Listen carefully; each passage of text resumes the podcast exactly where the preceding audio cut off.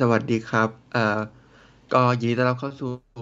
รายการอ่ายินดีต้อนรับเข้าสู่ Tech Vcast อีกรอบหนึงนะครับ ครั้งนี้เป็น EP ที่ 76 แล้วนะครับ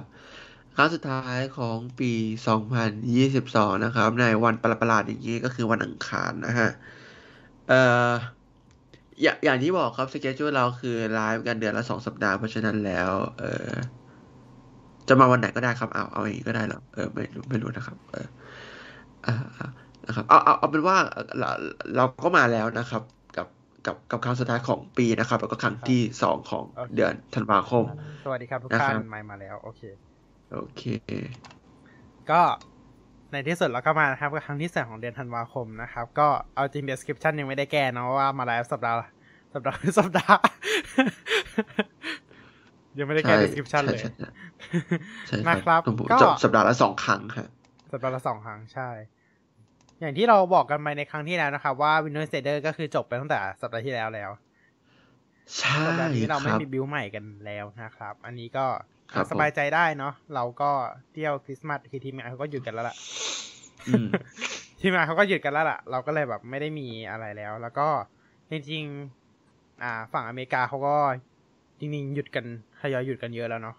อืม จริงๆฝั่งไทยก็เริ่มหยุดกันแล้วล่ะเอาจริงๆไม่ใช่แค่ฝั่งอเมริกาแต่ฝั่งอเมริกาเขาจะหยุดนะตั้งแต่ช่วงคริสต์มาสเนาะได้ประมาณนั้นละกันอ่าฮะโอเค วันนี้เราจะมาสรุปข่าวกันก่อน แล้วเราจะมาพูดถึงว่า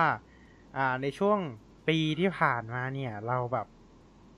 มีข่าวอะไรน่าสนใจแบบเกี่ยวกับในหัวข้อต่างๆ ที่เราได้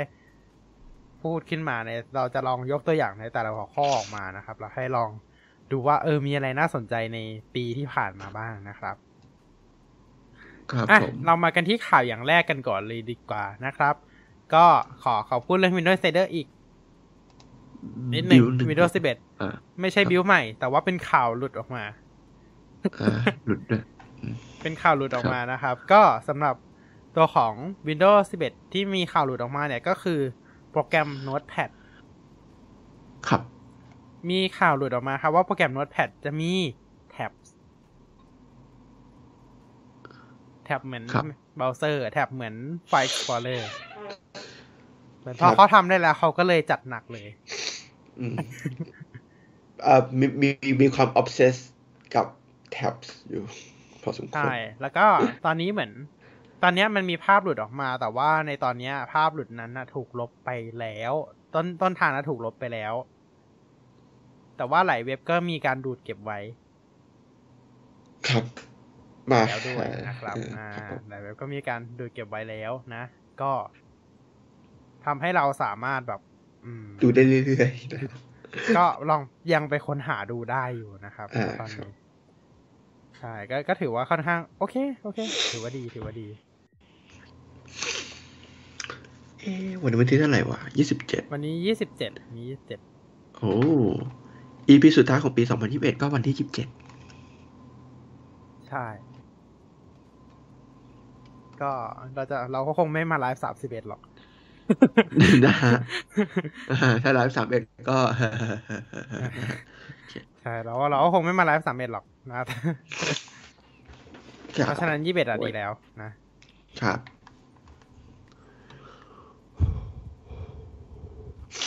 อืม อะ โอเค โอเค นะครับ โอเค ก็ประมาณนี้สำหรับ Windows 11 เนาะ เราก็มีข่าวแค่นี้แหละ ข่าวสั้นๆ เล็กๆ น้อยๆ นะครับ ที่เรามาพูดกัน เราไปดู อ่า มีข่าวอีกอย่างหนึ่งลืม Windows Subsystem for Android ตอนนี้ เอ๊ะหรือเราพูดไปแล้ว อัปเดตเป็น Android 13 แล้วสำหรับ Preview Channel นะครับ ซึ่งในตอนเนี้ยการที่อัปเดตเป็น Android 13 นะครับ ก็ทำให้มีเรื่องของการปรับปรุงเรื่องของ Boost Performance เร็วขึ้น 50%มีการปรับปรุงเรื่องของ Mouse Click Input Clipboard เรื่องของ Clipboard นะครับ แล้วก็ Application Resizing นะครับ โอเค ก็มีประมาณนี้เรื่องของการปรับปรุง Windows Subsystem for Android ก็ใครที่อยากเช็คนะครับ ว่าตัวเองขึ้น Android 13 หรือยังก็ต้องเป็นเวอร์ชัน2211 0 0 0 0 0 7 0นะครับ ครับ โอเค ประมาณนี้นะ แล้วก็ต้องลงทะเบียนสำหรับ Windows Subsystem for Android Preview โปรแกรมด้วยนะครับ อืมอ่าก็ลองใช้มาแล้ว ลื่นขึ้นเยอะมาก อันนี้ อันนี้ อันนี้จากส่วนตัวที่ลองใช้ตัวของ Windows Subsystem for Android อยู่แล้ว ลองใช้มาเรียบร้อยแล้วยังก็ลื่นขึ้นเยอะมาก แต่ว่าต้องบอกนิดนึงว่า อ่า บางส่วนอะยังใช้ไม่ได้ อย่างเช่นแบบบางโปรแกรมยังยังแบบแรงรันไม่ได้อยู่ แต่ว่าถ้าเกิด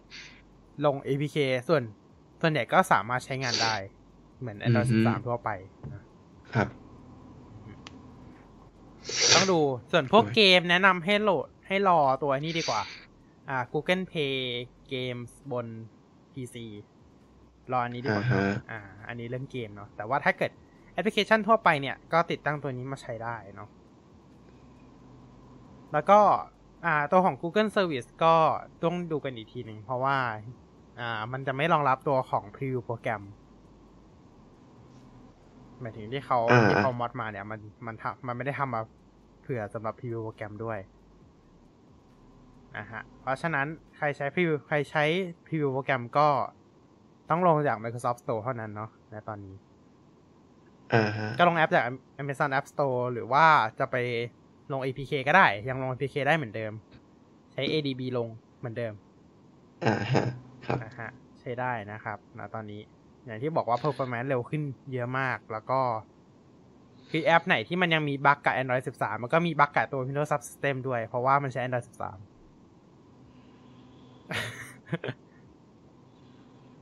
คือสังเกตเห็นนะว่าบางแอปยังไม่ได้แก้เลยนะบั๊ก Android 13 เนี่ยทั้งๆที่เครื่องอัปเดตไปเยอะมากแล้ว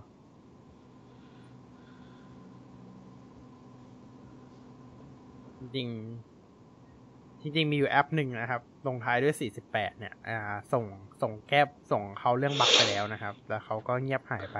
ครับ ไม่รู้เลยแอปอะไร ไม่ ไม่รู้จริง ๆ ครับ อ๋อ มันมี มันมี มันมีสองแอปอะมีแอปแอปหนึ่ง แอปดีๆ แบบนี้แอปแอปดีๆแบบนี้หาหายากเหมือนกันนะส่ง report ส่ง support ไปแล้ว แล้วเขาก็หายไปเลยอืมจนถึงปัจจุบันยังไม่แก้เลยส่งไปเดือนกว่าแล้วด้วย ครับ ตั้งแต่อัพอันดับ13ขึ้นมา เออฮะเอออืมตอนแรกก็สรุปไม่ได้นะว่าเป็นที่อะไร แต่สุดท้ายก็คือลองครับ ทุกเครื่องที่เป็น Android 13แล้วก็พบว่าเออมันเป็นที่ Android 13นี่แหละอืม ครับ เพราะว่าเครื่องที่ใช้ Android 12ไม่เป็นอ๋อชัดเจน อ่าฮะอะประมาณนี้ประมาณนี้บ่นบ่นบ่นพอละบ่นพอละโอเค Windows 11 มีแค่นี้ละกันเนาะมีแค่นี้เลย ครับ ไปดูข่าวฝั่งฝั่งไหนกันดี ฝั่ง Google กันไหม ฝั่ง Google อืมครับอะ จริงๆ ฝั่ง Google อะแทบจะไม่ได้มีอะไรเลยครับอ่านั่นแหแทละบผมผมแทผมบนึกไม่ออกเหมือนกันจริงเพราะมันแทบไม่มีอะไรเลยเลยมากกว่าเนาะสำหรับฝั่ง Google เนี่ย อ่าอืมต้องบอกว่าฝั่ง Google นะครับ ก็อ่าข่าวล่าสุดเหรอ ครับ เหมือนแทบไม่เห็นเลยเนาะเพราะว่าข่าวล่าสุดก็คือเรื่องน่าจะเป็นเรื่อง Android 13นี่แหละที่ อ่า Google มีการปล่อยตัวของ Pixel Person Personal Safety App ให้กับสมาร์ทโฟนเครื่องอื่นด้วย อ่าจริงๆ มันก็เลยตอบชื่อ Pixel จริงๆ มันไม่มีชื่อ Pixel อยู่แล้วล่ะไอแอปเนี้ยอ่าฮะ Personal Safety เนี่ย เมื่อก่อนมันเป็นแอปพลิเคชัน Exclusive สำหรับ Pixel นะครับ ก็ ณ ตอนนี้ก็มีการปล่อยให้กับสมาร์ทโฟน Android ยี่ห้ออื่นแล้วอ่าฮะเช่น Nothing Phone นะครับ Sony Xperia นะครับ แล้วก็ Vivo นะครับ แล้วก็มีอีกยี่ห้อหนึ่งอืม IQO เหรอ อันนี้ไม่รู้ถ้าอ่านอ่าน ไม่แน่ใจอ่านถูกหรือเปล่า ประมาณนี้ อ่า มีประมาณสี่ยี่ห้อที่มีการเปิดให้นะครับ หลักๆก็คือ Sony Nothing Phone แล้วก็ Vivo เนี่ยแหละ ก็ Nothing Phone ก็ อ่า มีอยู่เครื่องเดียวอะเนาะ มีอยู่รุ่นเดียว ส่วน Sony นะครับ มีรองรับตัวของ Xperia 5 Mark IV นะครับ แล้วก็มี Sony Xperia 1 Mark IV นะครับ ส่วน Vivo เนี่ยจะมี X 80 Pro มี X 90แล้วก็ X 90 Pro นะครับ ถามว่าไอแอปพลิเคชันนี้มันเกี่ยวข้องกับอะไรนะครับ ก็แน่นอนพวกพวก ความปลอดภัยของเราเองนะครับ พวก crash detection เอ๊ะ medical info นะครับ อะไรพวกนี้นะครับ ก็ emergency sharing จะอยู่ในนี้หมดเลยนะ ครับ อ่า ส่วน crash detection เนี่ย ขึ้นอยู่กับอุปกรณ์ด้วยว่าอุปกรณ์เรารองรับหรือเปล่า เพราะว่าส่วนใหญ่ก็จะขึ้นว่า crash crash detection มัน unavailable ไม่รองรับเนาะคือคือ crash detection มันเป็น feature ที่มือถือนะครับ มันไม่ได้เป็น feature ที่แอป หรือเปล่า เออ นั่นแหละ เอาไปนว่าโทรศัพท์เราก็ต้องรองรับฟีเจอร์นี้ด้วยนะ อ่า เพราะฉะนั้นใครใช้มือถือสียี่ห้อนี้นะครับ ก็สามารถไป ไม่รู้ว่าไทยได้ด้วยหรือเปล่านะ อันนี้ไม่แน่ใจอือฮึอืมอืมอ่า แต่ว่าตัวของ อ่าซัมซุงไม่มีนะซัมซุงไม่ได้นะครับ อันนี้ แต่ว่าตัวของซัมซุงก็จะมีตัวของ อ่า safety and emergency อยู่ใน app setting อยู่แล้วนะครับ พวก medical info มีฟีเจอร์คล้ายๆกันอยู่ใน app setting อยู่แล้วนะครับ ก็ไปใช้กันได้เนาะเพียงแต่อันนะเขาทำของเขาเอง อือฮึอืมอ่า แล้วก็น่าจะมีบางอันที่ built in นะครับ built in ของทาง Google มาให้ด้วยนะอ่าอันนี้ก็เป็นแอปที่แยกออกมาของทาง Pixel นะครับ ก็มีการปล่อยให้กับ แค่อื่นได้ใช้งานกันละเรียบร้อย ประมาณนี้ อ้ออีกเรื่องหนึ่งเอ๊ะอันนี้ผมพูดไปแล้วนะเรื่องทวิตเตอร์ที่อัปเดตตีมไอคอน โอเค น่าจะมีประมาณนี้แหละ แค่นี้ครับสำหรับตัวของ Android เนาะแล้วก็ Pixel ก็มีข่าวน่าตื่นเต้นเหมือนกันนะ สนใจไหมเออ Pixel มีข่าวน่าตื่นเต้นมากนะครับสำหรับครับอ่า ข่าวหลุด Pixel นะครับ ก็ Google Pixel เนี่ยมีการหลุดออกมานะครับ มีลีกออกมา เป็นไทม์ไลน์เลยว่า ปีไหนจะออกอะไรบ้าง โอ้โหเออเราจะพูดดีไหมอะเออ เราจะพูดดีไหมอะมันลีกออกมาเลยอะ ต้องขึ้นตัวแดงไหมหรือว่ายังไงดี อืม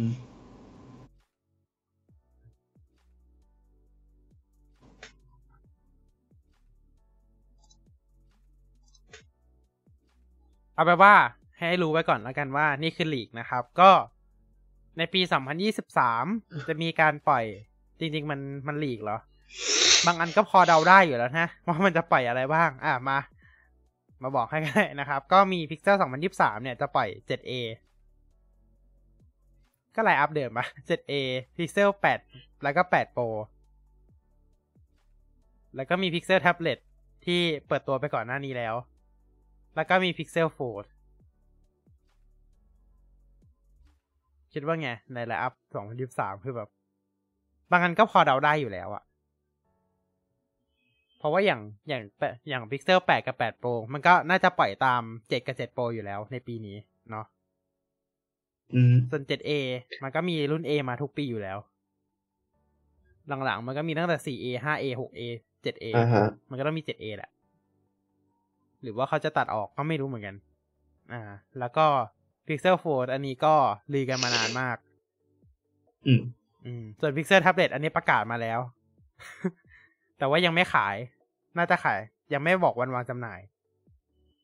โอเค มาดู 2024 กันบ้าง 2024 เนี่ย ก็มีหลุดออกมาเหมือนกัน แน่นอน เหมือนกันเลย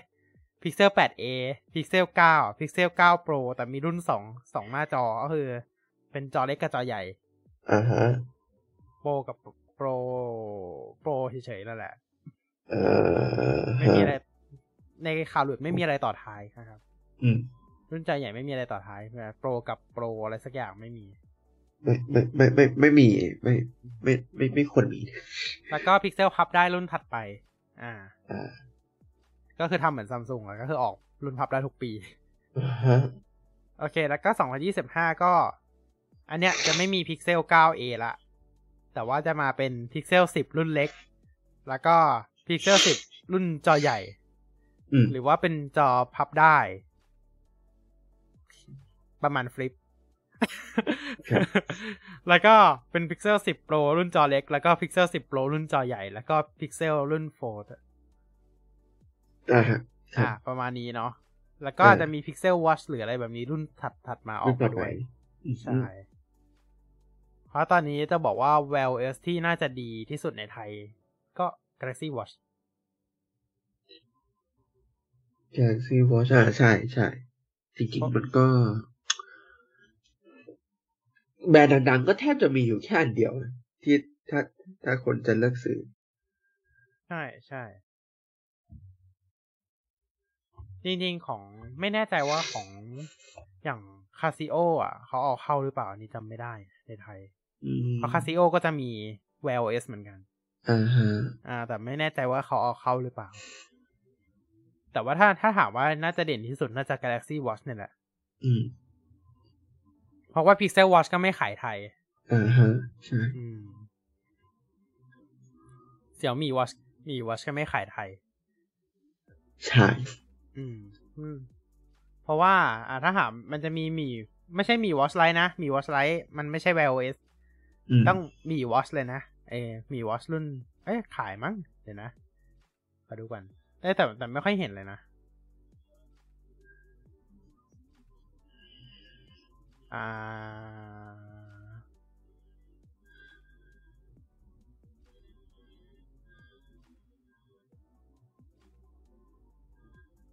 ขายไทยขายไทยแต่ว่า อืม มีขายไทยอยู่มี Watch แต่ไม่แน่ใจว่ารุ่น Wear OS หรือเปล่า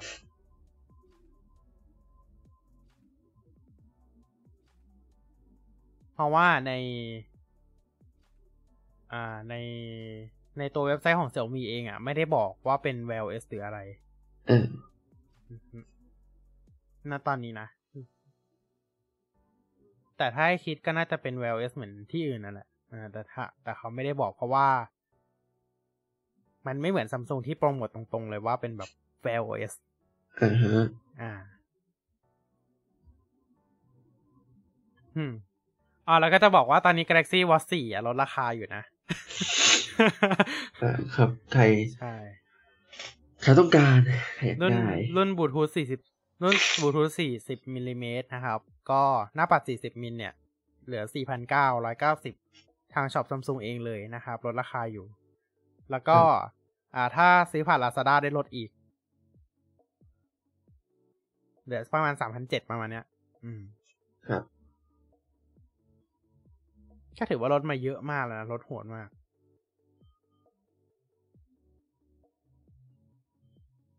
อ๋อช็อปเจอช็อป Shopee ละสามสามพันเก้าไม่ใช้โค้ดอ่าถ้าใช้โค้ดก็ลดมากกว่านี้อีก อะไปดูกันแล้วกัน เขาเขาไม่ได้สปอนเซอร์ เรามาบอกโปรโมชั่นให้ทุกท่านได้ มามามาบอกลงป้ายยากัน อ่าแค่นั้นเองนะฮะเขาเขาไม่ได้จ่ายนะครับเขาไม่ได้แค่ใช่แค่แค่ว่าเราอยากจะบอกเฉยมีสองสีด้วยนะครับแบ็กกับพิงโกนะครับอ่าตอนครับนี้ผมเหลืออยู่สองสีนะครับ ย้ำนะเฉพาะรุ่นสี่สิบมิลนะ แต่ซื้อสั่งตอนนี้น่าจะรอปีหน้าแล้วล่ะ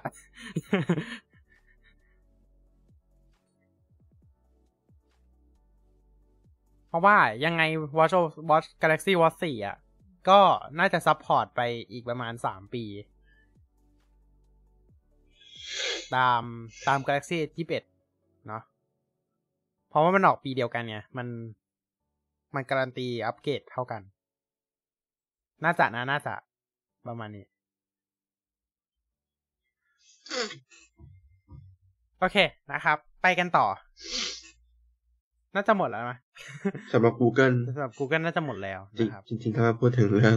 ข่าวข่าวหลุดข่าวลือนี่เราก็คิดว่า Google ไม่มีข่าวแล้วเนี่ยอืม แต่ Google ก็มีข่าวทุกรอบอะนะอืม อืม บางทีเขาก็ทำให้ข่าวข่าวข่าวที่เขาตั้งใจหลุดก็มีอย่างนั้นข่าวตั้งใจหลุด ไม่ใช่ข่าวหลุดแต่เป็นข่าวที่ตั้งใจให้หลุด อยู่ดีๆ อ่า ยูทูบเบอร์ก็ได้เครื่องไปรีวิว แต่ไม่มีใครเปิดฟีเจอร์ข้างในเลย โอ้โห สุดยอด ดูไม่ออกเลยทีเดียว อะ มาดูข่าวทาง Apple บ้างไหม ทาง Apple มีข่าวอะไรบ้างไหมช่วงนี้ จริงๆอะมันไม่ได้มีโดยตรงกับ Apple คืออาหมายหมายถึงว่ามันไม่ได้แบบ คือไม่ใช่ Apple เป็นคนแถลงมา หรือว่าไม่ใช่ข่าวหลุดข่าวลืออะไรอืมอืม เพราะว่าตอนเพราะว่าตอนนี้มันก็อยู่ในช่วงที่ Apple ไม่ได้ออกผลิตภัณฑ์ใหม่ไม่ได้ออกซอฟต์แวร์ใหม่อะไรพวกเนี้ยเนอะ iOS ใช่16.1ก็ออกมาแล้วเอ่อมือถือ iPad อะจริงๆต้องบอกว่าทุกทุกอย่างแหละ มันไม่ได้ออกในช่วงนี้เลย มันมันไม่ได้ออกทุกแบรในนด์ช่วงนี้เลย มันเพิ่งใช่ออกมาหมาดๆตอนช่วงปลายปีที่ผ่านมาใช่แต่สิ่งที่เพิ่งออกช่วงเนี้ย ก็คือโปรแกรมใหม่ที่เราอะได้เห็นกันมาตั้งแต่ตอนช่วงเอ่ออ งานงานโต๊ะของ iPad เอ่อ iPad ใช่ Pro M2 อะ iPad Pro M2 แล้วนะฮะแล้วในที่สุดมันก็มาแล้วจริงๆนะฮะ ก็คือ DaVinci Resolve 18 for iPad นะครับใช่ผมอันนี้โหลดมาเล่นแล้วนะ ลองโหลดมาแล้ว ลองโหลดมาแล้วด้วยนะครับเช่นอ่า เช่นกันครับ ก็อ่าแต่ว่าของผมเนี่ย พอดีว่าของผมใช้เป็น อ่า iPad iPad Air 3 3เพราะฉะนั้นมันจะได้ feature ไม่เต็ม อ่า อ่าอ่าก็เอาจริงๆถ้าถามว่าด้วยความที่ใช้ คือผมไม่รู้เลยนะว่าเวอร์ชั่นเต็มเป็นยังไง แต่ที่แน่ ๆก็คือมันทำงานได้ค่อนข้างดีเลยทีเดียว ก็คือต่อคีย์บอร์ดบลูทูธได้ใช้งานแบบ shortcut อะไรพวกนี้ได้เลย แต่ว่าเรื่อง feature ฟังก์ชันเต็มๆในการใช้งาน เราไม่รู้ มันมีการตัดเล็กน้อย อืมเพเท่าราะว่าเท่าเท่าเท่าที่ดูมาอืม อย่างอย่างแรกเลยก็คือด้วยความที่คือ UI อะเออ UI ดูแบบ ดูมี UI ดู UI ดูเหมือนเดสก์ท็อปใช่ UI ดูเหมือนเดสก์ท็อปมากนะครับอะแต่ต้องบอกว่าด้วยความที่ใช้แค่ชิป A12 ใช่ปะมันมันก็เลยมีการตัด feature บางอย่างออก เพราะฉะนั้นก็เลยไม่สามารถดันมันออกมาได้เต็มที่มากนะในการใช้งานรอบนี้ครับ นะครับอะก็ถือแต่ถือว่าเอามาแบบ ถ้าสำหรับ iPad ทั่วไปไม่ใช่ iPad Pro M1 M2 นะ ก็ถือว่า อืม ใช้งานได้แบบดีเลยล่ะ ถ้าเอาไปใช้แบบตัดต่องานที่แบบไม่ได้แบบ ก็จริงจังระดับหนึ่งกว่าพวก iMovie อะอะ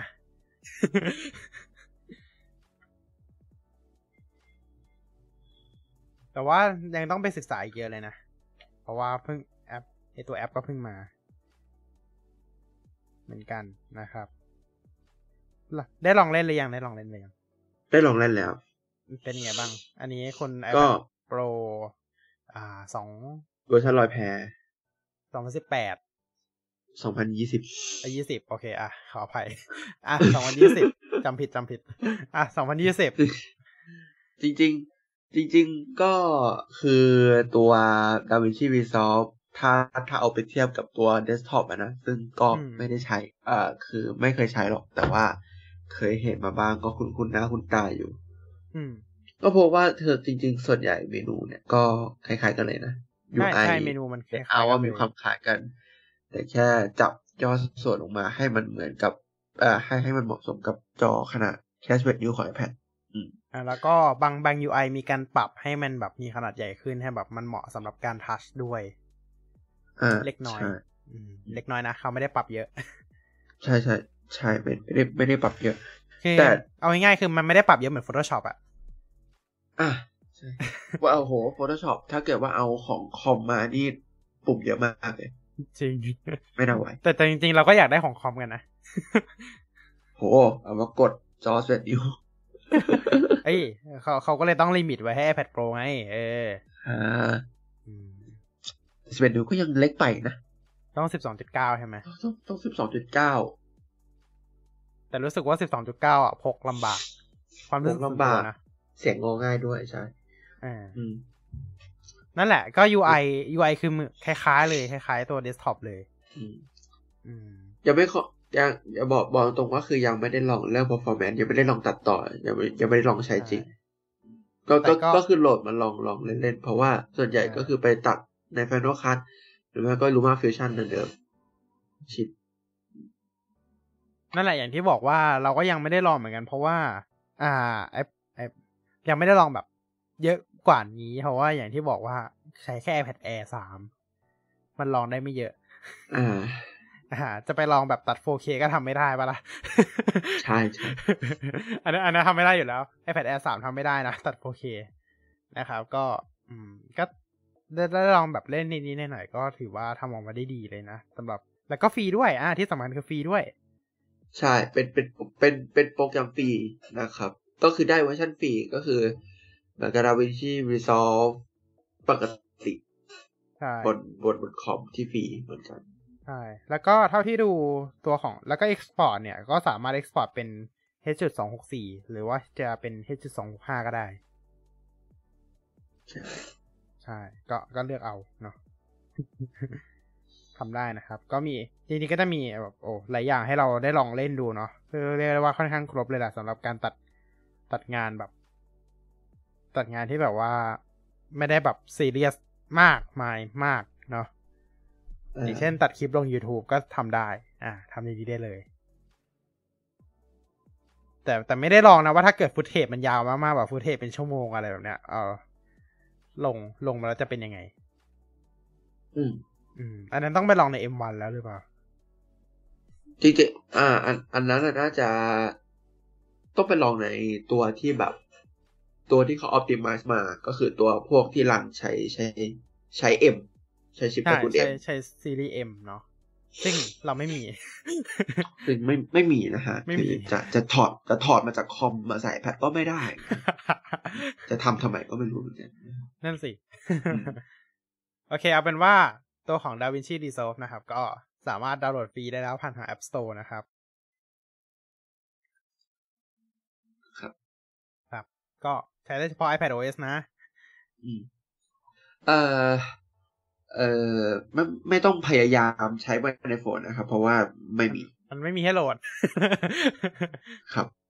เออใช้ได้ก็อย่างที่บอกว่าใช้ได้เฉพาะ iPad OS เท่านั้นนะ มีใช้บน iOS ไม่ได้นะ อ่าแต่จริงๆก็คือ iOS บน iPad นั่นแหละอืมก็ในในที่นี้ในรายการนี้ขอขอขอขอพูดแบบนี้เลยละกันว่า ถ้าเกิด iOS สำหรับ iPad เราขอเรียกเป็น iPad OS ไปเลยอ่าครับนะเพื่อ เพื่อป้องเพื่กัอนความไม่สับสน อ่าอืมเพราะ Apple เขาอุตส่าห์โปรโมทออกมาเป็น iPad OS แล้วไง ไม่ไม่เหมือนกันนะอะไรอย่างเงี้ยอืมไม่เหมือนกันนะ แต่จริงๆก็คือโหดก็คือเหมือนก็กันคือแหละเป็นเอาไว้แบบเป็นช่องโหว่เอาไว้ให้แบบว่าฟีเจอร์ที่แบบยังคิดสำหรับ iPad ไม่ออกก็คือไม่ต้องใส่มานั่นเองเอ่อคิดไม่ออกหรือว่าอ่าโอเคครับเออคือคือคืออะไรครับ คิดมีคิดไม่ออกหรือว่า กากากากากาไม่เป็นไรครับกักกักไว้ปีหนะ เหมือนเหมือนเหมือนแอปแอปไลบรารีเออเออเออเออแล้วก็แล้วก็เดี๋ยวเดี๋ยวเดี๋ยวเออล็อกล็อกล็อกสกงสกรีนอะไรอืมเออนั่นแหละครับใช่โฟกัสนี่โอ้โหอุตส่าห์มีโฟกัสมาเหมือนกันเลยนะ แต่แบบล็อกสกรีนไม่มาตามอะครับอืมเขาจริงๆเขาเปลี่ยนอะล็อกสกรีนอะเปลี่ยนเปลี่ยนฟอนต์กับเปลี่ยน สลับตำแหน่ง เอ้ยอันนี้ อันนี้เดี๋ยวเราค่อยพูดดีกว่าไหม แต่ไม่ได้พูดแน่อะๆตอนสรุปอืมอ่าไป มีข่าวแค่นี้เนาะสำหรับตัวของ Apple สำหรับโปรคิดว่าน่าจะน่าน่าจะมีแค่นี้ก็คือหลัก ๆ ก็คือเป็น DaVinci Resolve มามามาเปิดทำการ เอ้ย ลง App Store มาลงแอปมาลง App Store เป็น App Store บน iPad OS เป็นที่เรียบร้อยแล้ว อ่า นะครับ ก็เอาง่ายๆไปลองไปลองใช้กันได้ ไปลองใช้กันได้เลยนะครับสำหรับรอบนี้ ครับผม แล้วก็ถ้าถ้าให้ดีนะ ไปหาเมาส์กับคีย์บอร์ดบลูทูธมาต่อด้วย จะดีมากอ่าฮะแนะแนะนำดีกว่าเนาะครับอืมแล้วก็จริงๆก็จะมี Luma Fusion ลง Android อ๋อหลุหลุ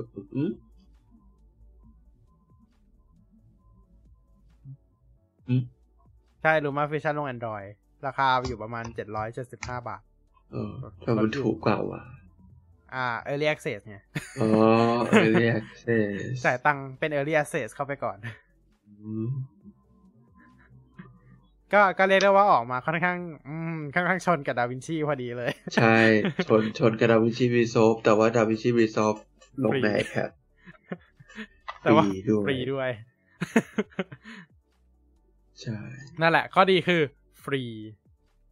ใช่อ๋อแล้วก็รองรับแค่ชิป A12 Bionic ขึ้นไปด้วยนะ ถ้าจะไม่ผิดเนาะอ่าฮะดีเซลใช่ใช่ใช่มีมีมีมีมีการกำหนดมินิมัมรีความเป็นของเครื่อง ใช่ก็คือ ตัวแอปเนี่ยรองรับตั้งแต่ A12 ขึ้นไป แต่ว่าจะใช้ได้เต็มเฉพาะชิป Apple M1 กับ M2 เท่านั้น อ่าอ่าฮะ อืม อ่า ก็คือ A12 อะใช้ได้ A12 A12 A13 A14 ใช้ได้หมดอ่าแต่เพียงแต่ว่า M1 M2 ก็จะได้แบบฟังก์ชันเต็มเหมือน PC อ่า เพราะก็ชิปเดสก์ท็อป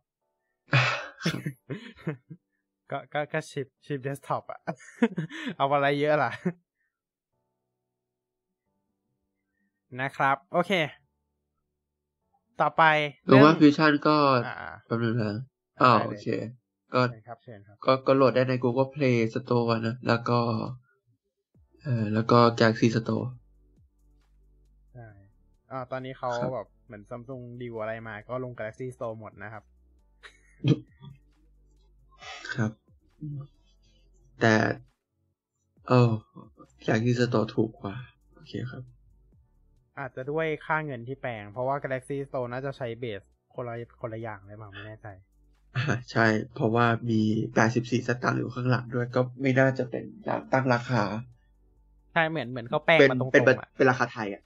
เออเหมือนเหเป็มือนนเหมืเป็อนนกาเขารใช้แปลงมาเหมือนเขาอิงเลดเลดเงินมาเลยอะใช่ อืม เพราะว่าอย่างอ่าอย่างเวลาซื้อซื้อของผ่าน Galaxy Store ซื้อของผ่าน Play Store บางที Play Store ถูกกว่า เพราะว่า Play Store มันคือการตั้งราคาเลย แต่ว่า Galaxy Store บางทีมันอิงเลดเงินเนี่ยอย่างเช่น ผมซื้อ อ่าของไอ in-app purchase Pokemon Go ใช่ไหมสมมติสมมติ ของของ Play Store เนี่ย มันตั้งราคาอยู่ที่สิบเก้าบาทหนึ่งร้อยโปเกดอลลาร์ได้สิบเก้าบาทเอ้สิบเก้าบาทได้หนึ่งร้อยโปเกดอลลาร์เอ้หนึ่งร้อยโปเกคอยขออภัยโปเกดอลลาร์มันเงินในภาคหลัก เงินในโปเกมอนภาคหลัก โอเค แต่ว่าในตัวของ Galaxy Store เนี่ย จะต้องใช้ยี่สิบสามบาทกว่าๆในการซื้อหนึ่งร้อยโปเกดอลลาร์ เอ้ยหนึ่งร้อยโปเกคอย นั่นแหละ ประมาณนั้นเนาะก็อะจริงๆก็คือมันแล้วแต่เพราะว่า Galaxy Store เคย เคยทำอยู่ มันมีการใช้คูปองด้วย บางทีมันแจกคูปองลดหนึ่งร้อยบาทอะไรแบบเนี้ย ลองไปดู เคยได้อยู่อ่าฮะเคยได้เคยได้ใช้คูปองอยู่นะครับอะประมาณนี้เนาะ ประมาณเรานี้ยังมีข่าวเหลยอีกนิดหนึ่งอืมอันนี้เป็นข่าวสำหรับประเทศไทยเลย ครับ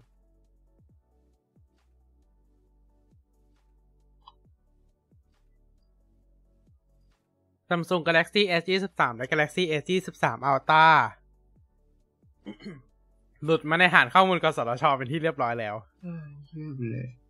อ๋อแต่ อืมค่ายนี้เขาไม่แคร์ครับแค่นี้เขาไม่ค่อยเท่าไหร่อยู่แล้วไงจริงจริงๆไม่ไม่ใช่ไม่ค่อยเท่าไหร่อะคือไม่แคร์เลย เพราะมันหลุดออกมาประมาณหลายรอบแหละใช่ครับ ก็สำนักงานกสทช ก็มีในโมเช็คเนาะมีการระบุเอาไว้ในหมายเลขรับใบรับรองหมายเลขอ่า B สามแปดหกสามหนึ่งขีดสองสองสำหรับ Galaxy S ยี่สิบสามโดยเป็นรหัสเครื่อง SM ขีด S เก้าหนึ่งหนึ่ง B slash DS ก็ชัดเจนว่าเราได้รุ่น Dual SIM มาอีกครั้งหนึ่ง ครับ จริงๆ เราได้รุ่น Dual SIM อยู่แล้ว มาโดยตลอด ใช่ มาโดยตลอดนะครับ ก็รองรับถึง 5G เช่นเคยนะครับ NR สูงสุดเนาะอืมอืมครับ อุ้ย แล้วก็ผ่านสำหรับแป๊บตัวนึงของ Galaxy S 23 Ultra ก็เป็นหมายเลขรับรอง B สามแปดหกสี่สี่ขีดสองสองนะครับ แน่นอนคลาส B อะ มันคือโทรเครื่องโทรคมนาคม รุ่น SM ขีด S เก้าหนึ่งแปด B slash DS นะครับ ก็ Dual SIM เช่นกันเนาะสำหรับสองรุ่นนี้ครับ แต่ที่น่าสงสัยก็คือ มันก็โผล่มาแค่สองรุ่นนี้นี่แหละ รุ่น รุ่นกลางหายไปรุ่นอื่นมันจะปกติจะเป็น S 2 S 2 S 2 plus แล้วก็ S 2 Ultra อ่าฮะเออ อะแล้วเรารุ่น plus หายไปไหน ครับ อันนี้ไม่รู้เลยนะว่ารุ่น plus หายไปไหน แต่นั่นหมายความว่าซัมซุงทำเครื่องเสร็จแล้ว แล้วก็เตรียมเปิดตัวได้แน่นอน เอ่อเราลุ้นทำเครื่องกันเสร็จแล้ว เอ่อ ไม่ใช่แค่เครื่อง prototype นะครับก็คือเครื่องก็จริงคือเครื่องจริง เพราะว่าเขาส่งมา ให้กสทชตรวจสอบแล้วแสดงว่าเขาต้องส่งเครื่องจริงมาแล้ว อืมนั่แล้วนหมายก็ความว่าก็คือ อืมเขาเสร็จแล้วเรียบร้อย พร้อมขาย ตอนนี้อาจจะอะถ้าถ้าเปิดตัวช้าอาจจะเป็นเรื่องของ production มากกว่า ไม่ใช่ production delay ผลิตน่าจะเป็นปัญหาเรื่องลายผลิตมากกว่าอันนี้ต้องรอดู เพราะว่าเครื่องจริงเขาเสร็จแล้วนะครับอืมอืมแต่ว่าแน่นอนกสทชเขาก็มีรายละเอียดให้เราแค่นี้แหละอืมเพราะว่าเขาเขาไม่ได้เช็คเรื่องอื่นให้เรานะครับ อย่างพวกสเปคอะไรพวกนี้เขาไม่ได้เช็คให้เรา ครับเขาก็แค่นั้นแหละเขาก็เช็คอืมพวกคลื่นความถี่อะไรว่าแบบเออมัน รองรับประเทศไทยหรืออะไรแบบนี้หรือเปล่าอะไรแบบแค่นี้เองเนาะครับ อืม เขาไม่ได้เช็คแบบว่าเฮ้ยกล้องมันกี่ล้านพิกเซล ถ้าถ้าถ้าเช็คอย่างนั้นนี่ผมว่าซัมซุงไลปีแน่นอน ใช่สมมติจะไล่บีแล้วแหละว่าแบบเฮ้ยปล่อยไปได้ไงเนี่ยแต่นั่นแหละ แต่ที่ซีเรียสที่สุดน่าจะเป็น Apple อืมก็ก็ก็เลยมักจะเห็น Apple อยากครั้งนี้เราก็ได้เทียนหนึ่งใช่ปะ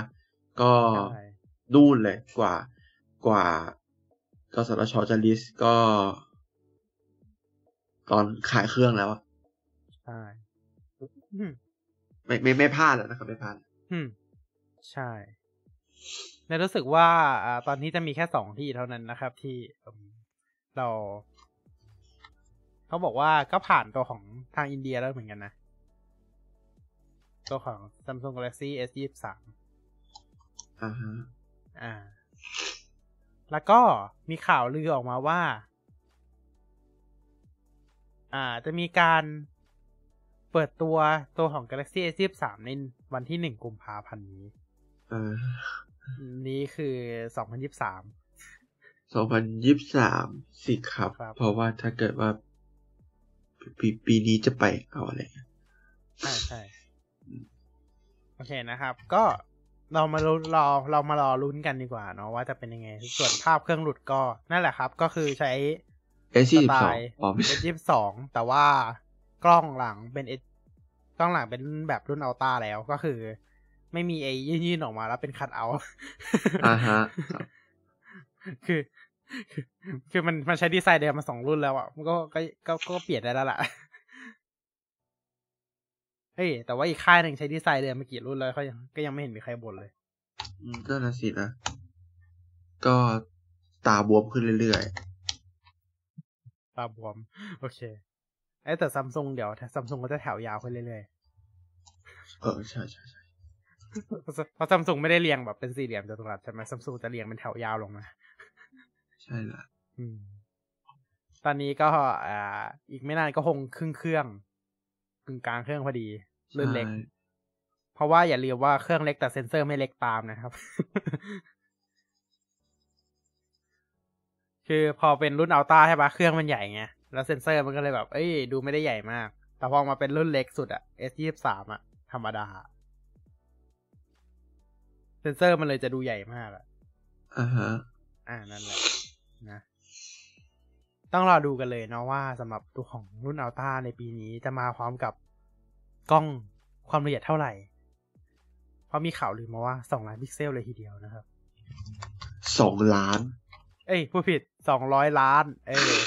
ถ้าสองล้านพิกเซลมันเหมือนเราย้อนกลับไปยุคแบบ iPhoneถึงได้หาเงินว่าสองล้านสองร้อยล้านนะครับสองร้อยล้านต่อไปต่อไปครับ โอเค ประมาณนี้สำหรับตัวของ Galaxy S 23 Series นะครับ ที่ เอามาบอกกันให้รับทราบกันนะครับ ว่าตอนนี้ผ่านกสทชเรียบร้อยแล้วนะครับ เร็วเนาะรีบจังเออหมายถึงซัมซุงอะลี่ส่งรีบจังรีบผ่านจังเลยกสทชกลัวกลัวไม่ได้ขายเดวันนะโกโกโกไม่ได้ขายเดวัน ส่งส่งมานั้นไหมโอเค ข่าวต่อไปนะครับ เรามาอยู่กับ Epic Game Store นะครับ แจกฟรีเกม แจกเกมฟรีต่อเนื่องทุกวันนะครับ15วันแล้วก็เว็บลง ไม่ล่มไม่ล่มอ๋อวันนี้ อะ ในเมื่อเราบอกวันที่ผ่านมาไม่ทันแล้วนะครับ วันนี้นะครับ มีการแจกเกมชื่อว่า Sever เอ่อ server steel เออจะเออเกม น่าจะเป็นเกมเดินหน้าชูตติ้งนะเดินหน้ายิง นะครับเป็นเกมเดินหน้ายิงแบบ อาจจะคล้ายๆสไตล์ดูมอ่า ประมาณนั้น เท่าที่ดูอ่านะครับ ก็แจกฟรีถึงวันพรุ่งนี้ห้าทุ่มนะครับ ก็ไปรับกันได้นะครับ แจกฟรีเลยเกมฟรีต้องบอกต่อ เราต้องกระจายเนาะให้เขา แล้วก็มีข่าวลือเหมือนกันนะว่าตัวของ Epic Games เนี่ย ก็จะมีแจกเกมแฟรนไชส์ใหญ่ในวันสุดท้ายของแคมเปญนี้ด้วย ซึ่ง ก็อยู่ไม่กี่วันแล้วก็คือวันที่29นี้นี่เอง ต้องมารอลุ้นกันแล้วแหละว่ามันคือเกมอะไร อ่าฮะอืมครับ เอ๊ะแป๊บหนึ่งนะ ขอกลับไปที่เรื่องซัมซุงก่อนอะเออเขาเปิดเผยชื่อหรือยัง เปิดเผยชื่อคือ ชื่อรุ่น เปิดแล้วกสทชเปิดเองเลย อ๋อ เปิดแล้วใช่ไหมโอเคอืมเขียนเลย S 2 3กับ S 2 3ไม่อัลเมื่อต้าเมื่อเมื่อกี้นี้ไม่ไม่ได้ยิน อ๋อ โอเค โอเควัดนั่งหาอยู่อืม อ่ากสทช เปิดเองเลยครับยิบเอยี่สามเอยี่สามได้เอยี่สาม plus นะฮะโอ้ชื่อเหมือนเดิมเลยฮะไม่เป็นไรเอ้ยค่ายนี้ต้องอีกค่ายหนึ่งก็ไม่ต้องลุ้นชื่อเหมือนกันนะครับจริงแบบเออจริงๆ15ผ่าน Pro กสทช15 Pro ก่อน Max ก็ไม่เดี๋ยวไม่น่าจะมีอะไรนะครับจริง15 plus อืมๆอืมอืมจริงๆผ่านกสทชก่อนก็ไม่น่ามีอะไร โน้ตยี่สามเออไม่ใช่ โน้ตโน้ตไม่มีละโน้ตไม่มีละ อ่านั่นแหละโน้ตไม่มีแล้วนะครับ ประมาณนี้ประมาณนี้นะครับสำหรับปีนี้ เย่สำหรับข่าว จริงเหรอนี่นี่เราพูดข่าวจริงเหรอข่าวแหละมันมีแต่ข่าวเลยทั้งนั้นเลยไม่ มีแต่หลุดทั้งนั้นเลยใช่มีแต่ข่าวหลุดข่าวลือบ้างอ่าอ่าก็ตามนั้นนะครับ เอาล่ะ มันถึงเวลาแล้วล่ะที่เราจะต้องมาพูดคุยกันเกี่ยวกับปี 2022 ที่ผ่านมา เราพูดถึงอนาคตกันไปหมดแล้ว ทั้ง S23 เอ่ย Pixel เอ่ยอะเราลืมพูดอนาคตอีกค่ายหนึ่ง Apple อะ มาฮะมีมีข่าวลือใช่ไหมล่ะ อะ เอาอีกสักค่ายหนึ่งอะ เออ เอา เอา เอาอีกค่ายหนึ่ง Apple Silicon Transition สองปีไม่ทันละอ๋อ ใช่ ไม่ทันแล้ว คือจริง ๆ มันหลุดไปตั้งแต่ดับดับๆปีนี้แหละ เพราะว่าเขาตอนดับดับ 2020ป่ะเขาบอกว่าเราจะใช้วิเราจะใช้เวลาในการ transfer ก็คือเปลี่ยนผ่านอะ transition จาก Intel มาเป็น Apple Silicon ทั้งหมด 2 ปี ใช่ แต่ตอนเนี้ย มันยังเหลืออีกตั้งหลายรุ่นที่มันยังไม่ทันเฟอร์มา แล้วก็บินไปแล้วเรียบร้อยอะ ลองลองไล่มา มีรุ่นอะไรบ้างอะที่ยังไม่มี iMac Pro หรือ iMac Pro อะ iMac ธรรมดา รุ่น 27 นิ้วอะสองอ่า Mac Pro อะ Mac สาม Mac Pro อะอะสามมีอะไรอีก MacBook ธรรมดาอะสี่เดี๋ยวเดี๋ยวเอา MacBook ธรรมดาด้วยเหรอเออเอาด้วย เพราะว่าเราคิดว่าน่าจะมี potential สูงที่จะมันจะกลับมา อ่า โอเค โอเค ก็มีประมาณนี้แหละเนาะ มีสี่รุ่นมีสามวงเล็บสี่รุ่น โอเค มีประมาณนี้เพราะว่า อ่า แต่รุ่นที่ Apple ยังโปรโมทอยู่บนเว็บแล้วยังเป็นตัวของ อ่า Intel อยู่เนี่ย ก็จะมีที่ยังขายอยู่บนเว็บอยู่นะนะปัจจุบันก็คือ Mac Pro เนี่ยแหละ อ่า อ่า ที่ยังเป็นรุ่น รุ่นเดิมตั้งแต่เมื่อ2018ปะยังเป็นรุ่น อ่า Mac Pro ใช่สองพันสิบเก้า2019ใช่ไหมโอเค Cheese Grater ที่โอเค ที่ที่มันเป็น Intel C นอน Xeon นั่นแหละสี่สี่ออน Xeon สองสองสองตัว เออโอเค งั้นเรามาดูกันดีกว่าว่า MacBook รุ่นไหนที่เป็น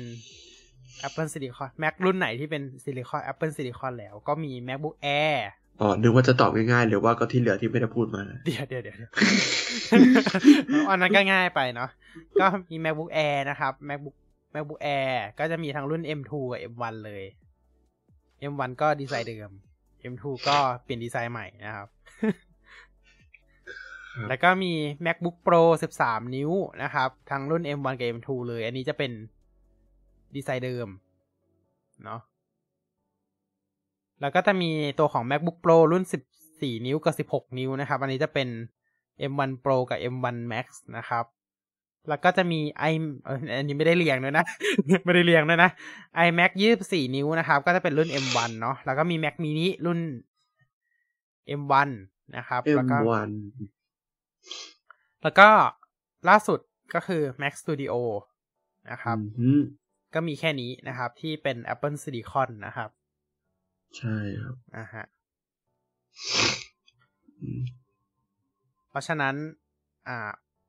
ตามนี้ครับ เรารอลุ้นได้เลยเนาะมันก็ควรจะมาแล้วล่ะ Mac Mac Pro อะนะ ใช่ อืม ส่วนจะเป็นเราเรากำลังคิดว่า อ่า Mac ยี่สิบเจ็ดนิ้วเขาอาจจะไม่ขายแล้ว iMac ยี่สิบเจ็ดนิ้วอืม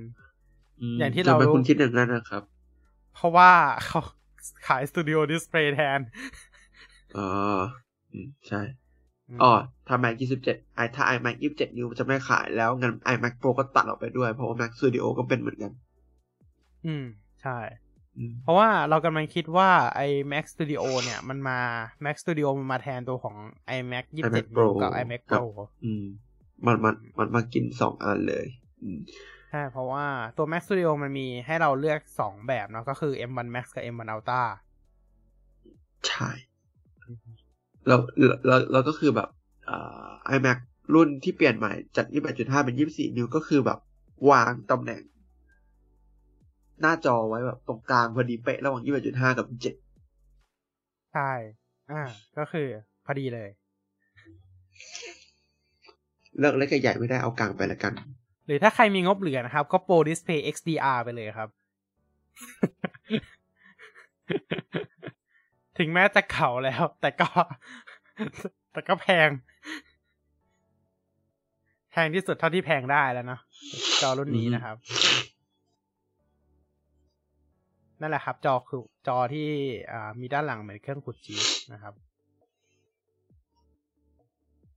เราเราจะเรียกทุกอันเป็นเครื่องขุดชีสเลยไหมไม่ได้ดิเราเราจะได้ทุกอันเป็นเครื่องขูดชีสอ่าจริงๆ เครื่องขูดชีสก็มีแค่ iMac อ่ามีแค่ Mac Pro นั่นแหละที่เป็นเครื่องขูดชีสอืมอันอันนั้นเหมือนสุดละขูดชีสหยาบ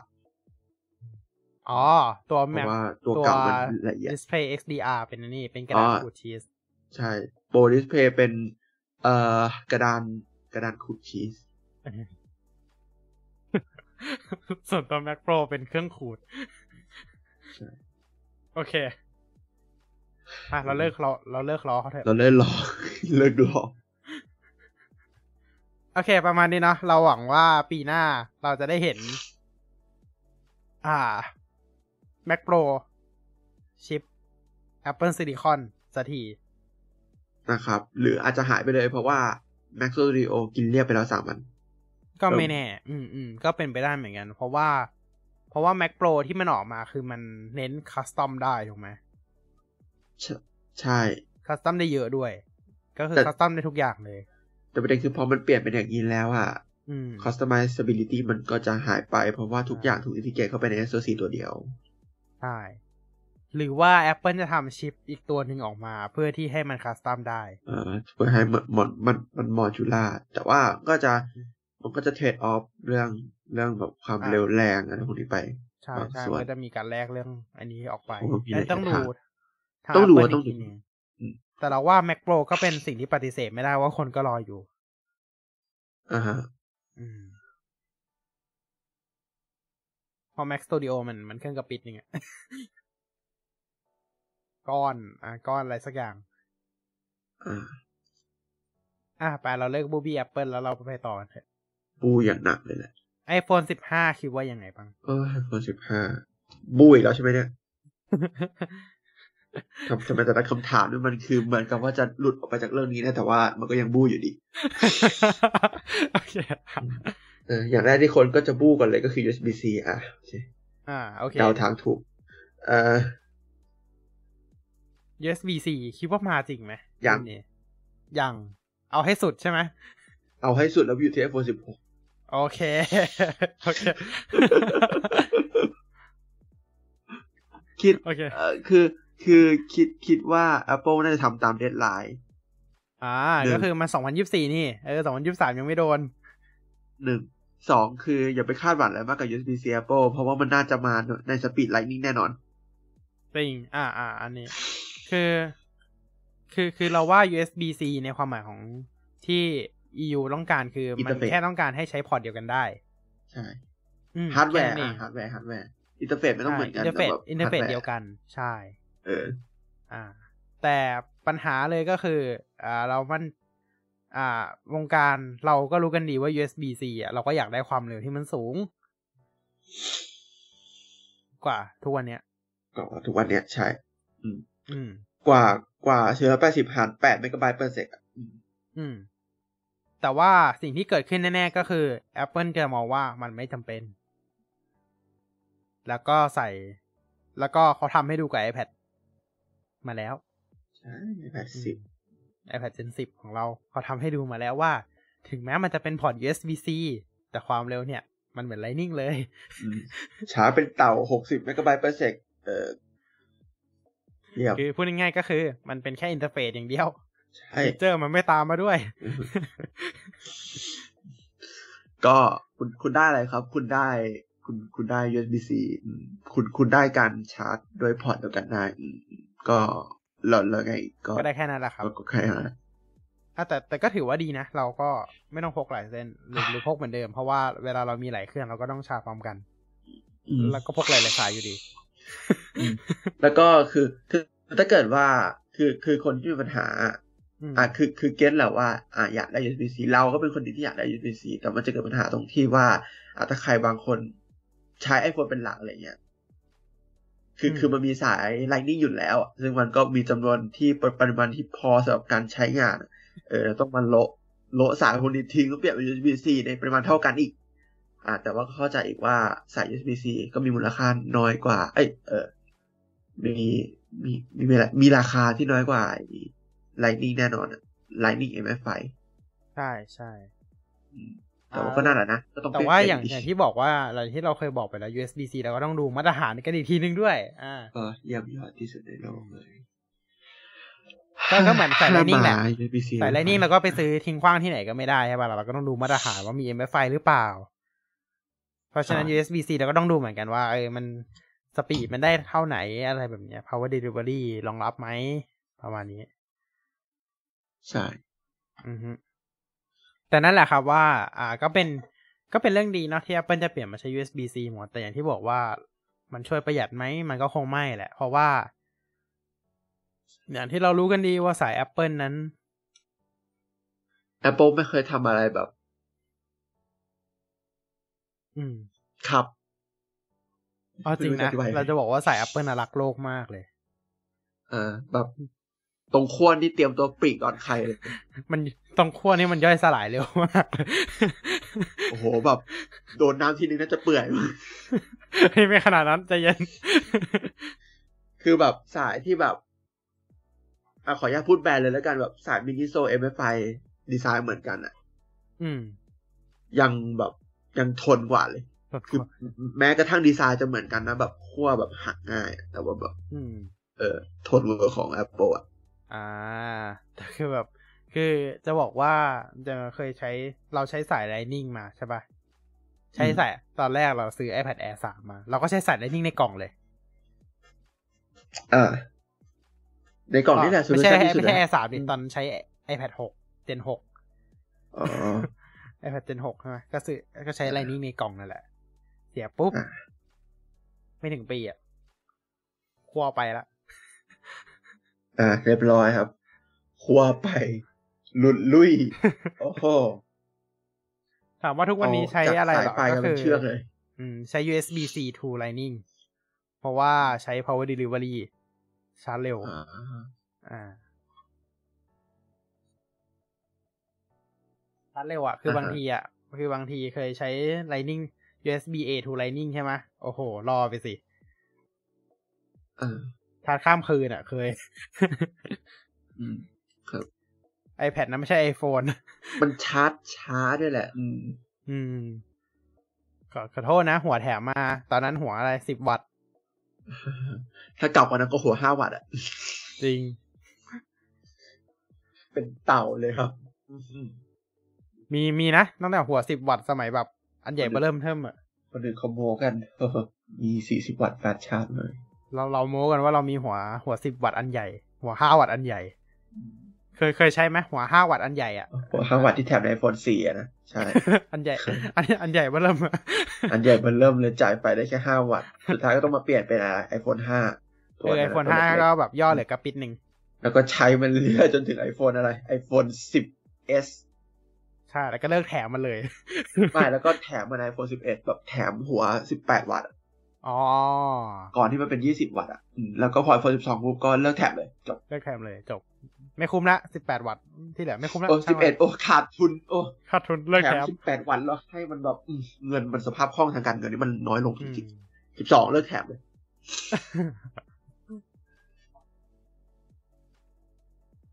ก็นั่นแหยัละงนั่นแหละครับโอเค อะ เราพูดถึง iPhone กันไปแล้วครับ iPad บ้างเอออืม ไลน์อัพสุดท้ายละ iPad นี่อย่างเราจะพูดถึง iPad อะไรดีเนี่ยเมื่อมันเปิดตัวไปหมดแล้ว งั้นถ้ามันเปิดตัวไปหมดแล้วต้องเปิดต้องต้องพูดถึง iPad ที่เปิดตัวเร็วที่สุดก่อน เปิดตัวแบบนานแบบนั่นแหละ เปิดตัวมานานที่สุดอะถ้า line up ที่นานที่สุดน่าจะเป็น iPad mini ใช่ iPad mini เป็น line up ที่เปิดตัว ถ้าปัจจุบันนะ วางขายเก่าที่สุดละ ใน line up ปัจจุบันอืม iPad mini gen อะไรนะ gen หกไหม gen gen gen gen gen หกใช่ ge n หก gen หกคือ iPad mini หกเนี่ย เป็น iPad ที่อ่า ใช้ตัวของ A15 Bionic ก็ไม่ได้เก่ามากนะ ไม่ได้เก่ามาก แต่ แต่ iPad mini เขาเปิดตัวมาหนึ่งปีสองเดือนแล้วนะ อืม เพราะว่า iPad mini อะมันเปิดเร็วตัวจังมาวะตั้งแต่ปี2021พร้อมกับ iPad Gen 9ใช่ อืม ตอนนั้นเราออกมาพร้อมกับ iPad Gen 9เลยอืมอ่าอันนี้คือ iPad mini เพราะฉะนั้นอันเนี้ยเป็นรุ่นที่เก่าที่สุดละ ใช่ ถึงกระทั่งแบบ ตอนนี้ในเลทไอ้ Buyer's Guide ก็คืออัปเดตว่าดอนบายแหละ เพราะว่า มันใกล้จะถึงไซเคิลมันที่จะต้องเปลี่ยนแล้ว ใช่ แต่แต่ต้องบอกว่าด้วยความที่มันเป็น iPad mini อะมันไม่ได้เปลี่ยนทุกปีไงมันไม่ได้เป็นทุกปีอาจจะหมายถึงสมัยก่อนนะใช่ จากจริง ๆ จากรุ่นที่ห้ามารุ่นที่หกอะ ก็นานอยู่นะ เอ้ยไม่เออไม่สิสมัยก่อนอะ iPad mini หนึ่งสองสามสี่อะเปิดตัวทุกปีใช่สิบสองสิบสามสี่สิบห้าอะแล้วก็ iPad เอ๊ะเดี๋ยวนะ แต่มารุ่นหลังอะมาหลังๆอะเปิดตัวนานมาก อ่าใช่ เพราะว่า iPad mini 5 เปิดตัวพร้อมกับ iPad Air 3อ่าฮะ อืม ส่วน iPad mini 6อะเปิดตัวพร้อมกับ iPad Gen อืมคือทิ้งมาสองสามปีเลยอะ9ใช่ส่วนรุ่นก็คือจาก A12 Bionic อะอัพมาเป็น A15 Bionic เลยอะอือฮึอืมอืม ก็ก็ถือว่าไกลอยู่นะ ก็เลยไม่มั่นใจเลยว่า iPad mini จะเปิดตัวปีหน้าหรือเปล่า แต่คือมันดูเป็นไปได้ที่สุดแล้ว เพราะ iPad Pro ก็เพิ่งเปิดตัวไป เมื่อไม่นานมานี้ ใช่เมื่อเจ็ดสิบวันที่แล้ว อืม เพราะฉะนั้นมันก็คงจะไม่เปิดตัว iPad Pro รุ่นใหม่ อืม ถ้าเปิดก็เปิดปลายปี ถ้าเปิดก็คงเปิดแบบปลายปีหน้าหรือว่าต้นปีหน้าน่ะใช่ ไม่ปลายปีหน้าก็ต้นปีหน้าๆเลยใช่ แล้วกำลังคิดว่า iPad Air iPad Air ตอนเนี้ย มันก็โปรเกินไป มามันเพิ่งเปิดตัวไปตอนมาสต้องนพันปียี่สิบสองใช่ มันเพิ่งเปิดตัวไปตอนต้นปี เร็วไป คงต้องรออีกประมาณเฮ้ยเดี๋ยวนะ iPad Air รอไปเลยปีหนึ่งปีครึ่งปีถึงปีหนึ่งยกเว้น Apple เขาจะทำการตลาดแต่ว่าสองปีครั้ง อยากยัด M2 เข้าไปอะอ๋ออย่างอย่าง M2 มันจะเร็วไปไหมอะก็ก็ไม่รู้สินะ เพราะตอนนั้นเราก็กำลังคิดแบบนี้เหมือนกัน แล้วอยู่ดีก็เปิดตัว iPad Air 5 ขึ้นมา เออใช่ แล้วก็มาดิสแล้วแล้วก็เขาเรียกว่าอะไรมาบี้อะ M1 จนอ่าบี้ iPad Air เอ้ย iPad Pro M1 จนเราคิดว่าแบบเออ iPad Pro เออจะไปไหวไหมเนี่ยแต่เราว่าไลฟ์อัพที่เหมาะสมที่สุดนะ ก็คือ ถ้างั้นเป็นแบบนี้ ปีหน้าเปิดตัว Mac Pro ต้นปี อืม อืม เปิดตัว Mac Pro กลางปีดับๆใช่ไหมปลายปีเปิดตัว iPad iPad อ่า Air รุ่นถัดไป iPad อืม Air 6อ่าฮะ อ่า แล้วก็ต้นปีหน้าหน้าๆเปิดตัว Apple M3 อ่าฮะ อ่า แล้วก็ออก iPad Pro รุ่นใหม่ อ่า อืมไทม์ไลน์ประมาณนี้ น่าจะพอได้อยู่ พอได้ พอได้ อืม แต่อย่างที่บอกไม่ใช่ไทม์ไลน์หลุดด้วย อันนี้คือไทม์ไลน์ที่เราคิดขึ้นมาเอง อ่าฮะ อืม แต่ iPad ที่มันต้องมาแน่ ๆ ก็คือ iPad Gen 11 อะครับ เพราะ iPad ไอเนี้ยเปิดทุกปี ใช่ iPad 11 iPad ธรรมดา iPad ธรรมดา ก็คือ iPad รุ่นมาตรฐานนะมันเออเปิดตัวทุกปีคงเปิดอยู่แบแล้บวปีหน้าแหละอืมคิดว่า iPad Gen 11 จะเป็นยังไง จะเป็นแบบนี้แหละ เป็นแบบนี้ อ่า เพราะว่าตอนนี้ iPad Gen 10 ก็คือ iPad Air 4 ดาวเกรด เมื่อไหร่อัก็ปเกรตาดมบางอย่าง อืม คือคือ คือเราว่าเมื่อไหร่ก็ตามที่แบบ Apple ยังไม่ยอม ไม่ใช่สิต้องพูดว่าไง คือตราบใดที่ Apple ไม่ยอมเปลี่ยนดีไซน์ iPad Pro อะ iPad ทุกตัวก็จะสตั๊กอยู่ที่ดีไซน์นี่แหละเราว่า ใช่ใช่ใช่เราเพมราะองว่าว่า Apple ต้องขยับดีไซน์ iPad Pro ออกไปก่อน ต้องต้องต้องมันต้องขยับดีไซน์ตัวที่สูงที่สุดไปก่อนอะอืมคือถ้าเขายังไม่รู้เหมือนกันว่าจะเปลี่ยนดีไซน์ยังไง ก็คงยังไม่ ยังไม่มีในเร็วนี้นะแต่คือเราดูจากแนวโน้มของการออกแบบของ Apple นะ ก็ยังคงสตั๊กอยู่ดีไซน์นี้อีกสักพักหนึ่งอืมนอกตอนจากนี้ก็ได้ว่าแต่อัปเกรดชิป อัปเกรดหน้าจอไปเรื่อยๆ แบบนี้แหละ นอกจากว่าจะเพิ่มกล้องไปอีกตัวเป็นกล้องสามตัวแล้ว iPad Air จะขยับเป็นกล้องสองตัวอะไรเงี้ย อ่าอ่า อันนั้นก็พอเป็นไปได้อยู่ว่า ก็ขยับ iPad Air ขึ้นไปอีกหน่อยหนึ่ง โอ้แป๊บนึงยิ่งคิดยิ่งคิดเอ่อยิ่งยิ่งคิดคิดไปคิดมายิ่งคิดมากว่าแบบ ใครจะไปใช้เทเลโฟโต้ใน iPad ก็จริงนะ ก็จริงนะ ปกติเราเราจยกริงๆในถ่าย iPhone ก็ไม่ค่อยได้ใช้นะ iPhone ก็ใช้แต่กล้องวายกับกล้องธรรมดา ยิ่งตอนนี้มันมีเฮ้ไอ้ยอันนี้เรื่องจริงสองเท่าด้วยแบบสองเท่าครอบเลนส์สิบแปดล้านอะก็ก็ใช้แค่นั้นอะ แต่ไม่ได้แตะเลยเลย เอาจริงนะ อ่า ถึงแม้เราไม่ได้ใช้ iPhone ใช่ไหมเราใช้ S ยี่สิบเอ็ดใช่ไหมคือทุกวันเนี้ยโหมด Portrait อะเปิดแบบนับครั้งได้เลยนะอืมอืม อืม หน้าชัดหลังเบอร์ที่แทบไม่ได้ทำเลยนะ นั่นแหละครับอืมเพราะว่าอะไรเราเรารู้สึกว่ามันมันค่อนข้างแบบ ไม่ไม่เนียนอะมันมันถือว่าเราติดกล้องธรรมดาเกินไปละเราติดมิเรเลสเราติดอะไรพวกเนี้ยอ่า เออก็มันก็เป็นไปได้เหมือนกันนะ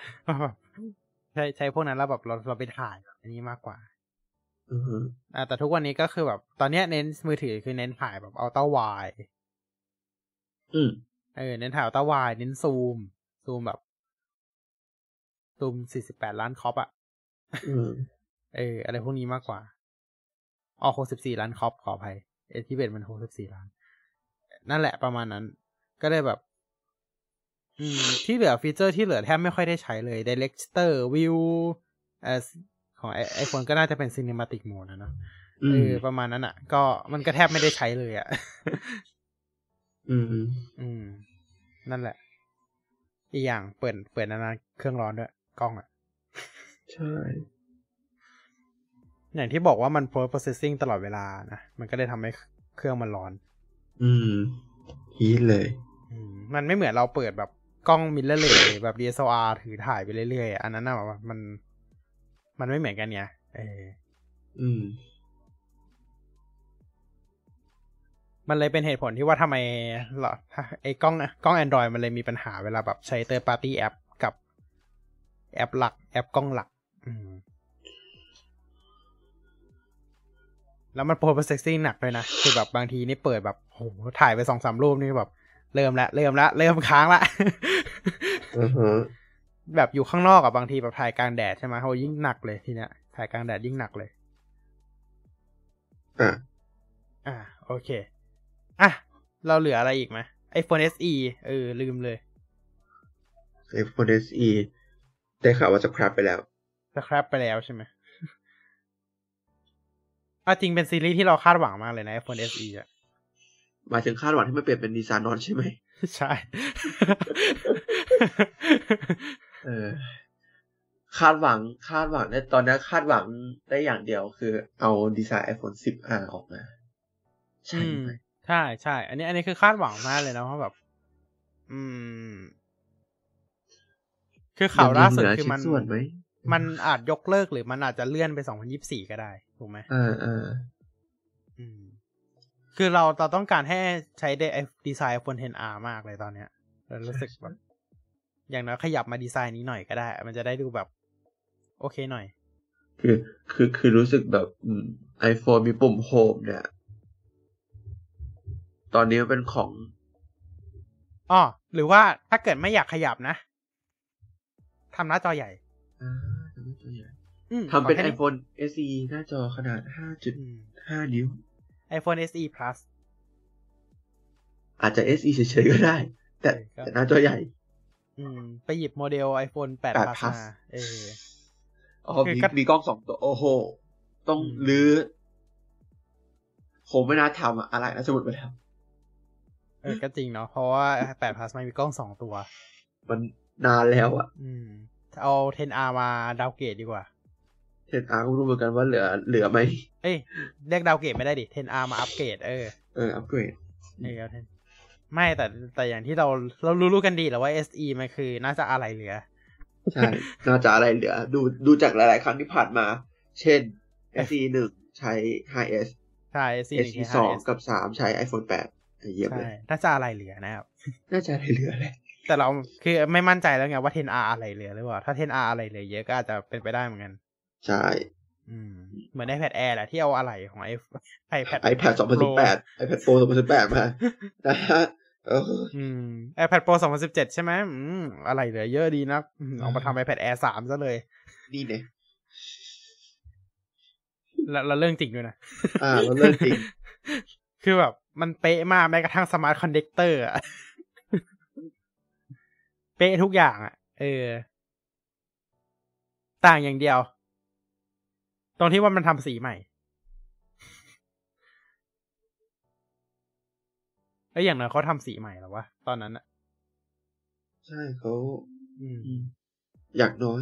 แต่ตอนนี้คืออะไรรู้ไหม ตอนนี้คืออะไร iPad Air 4 เหลือ อ่า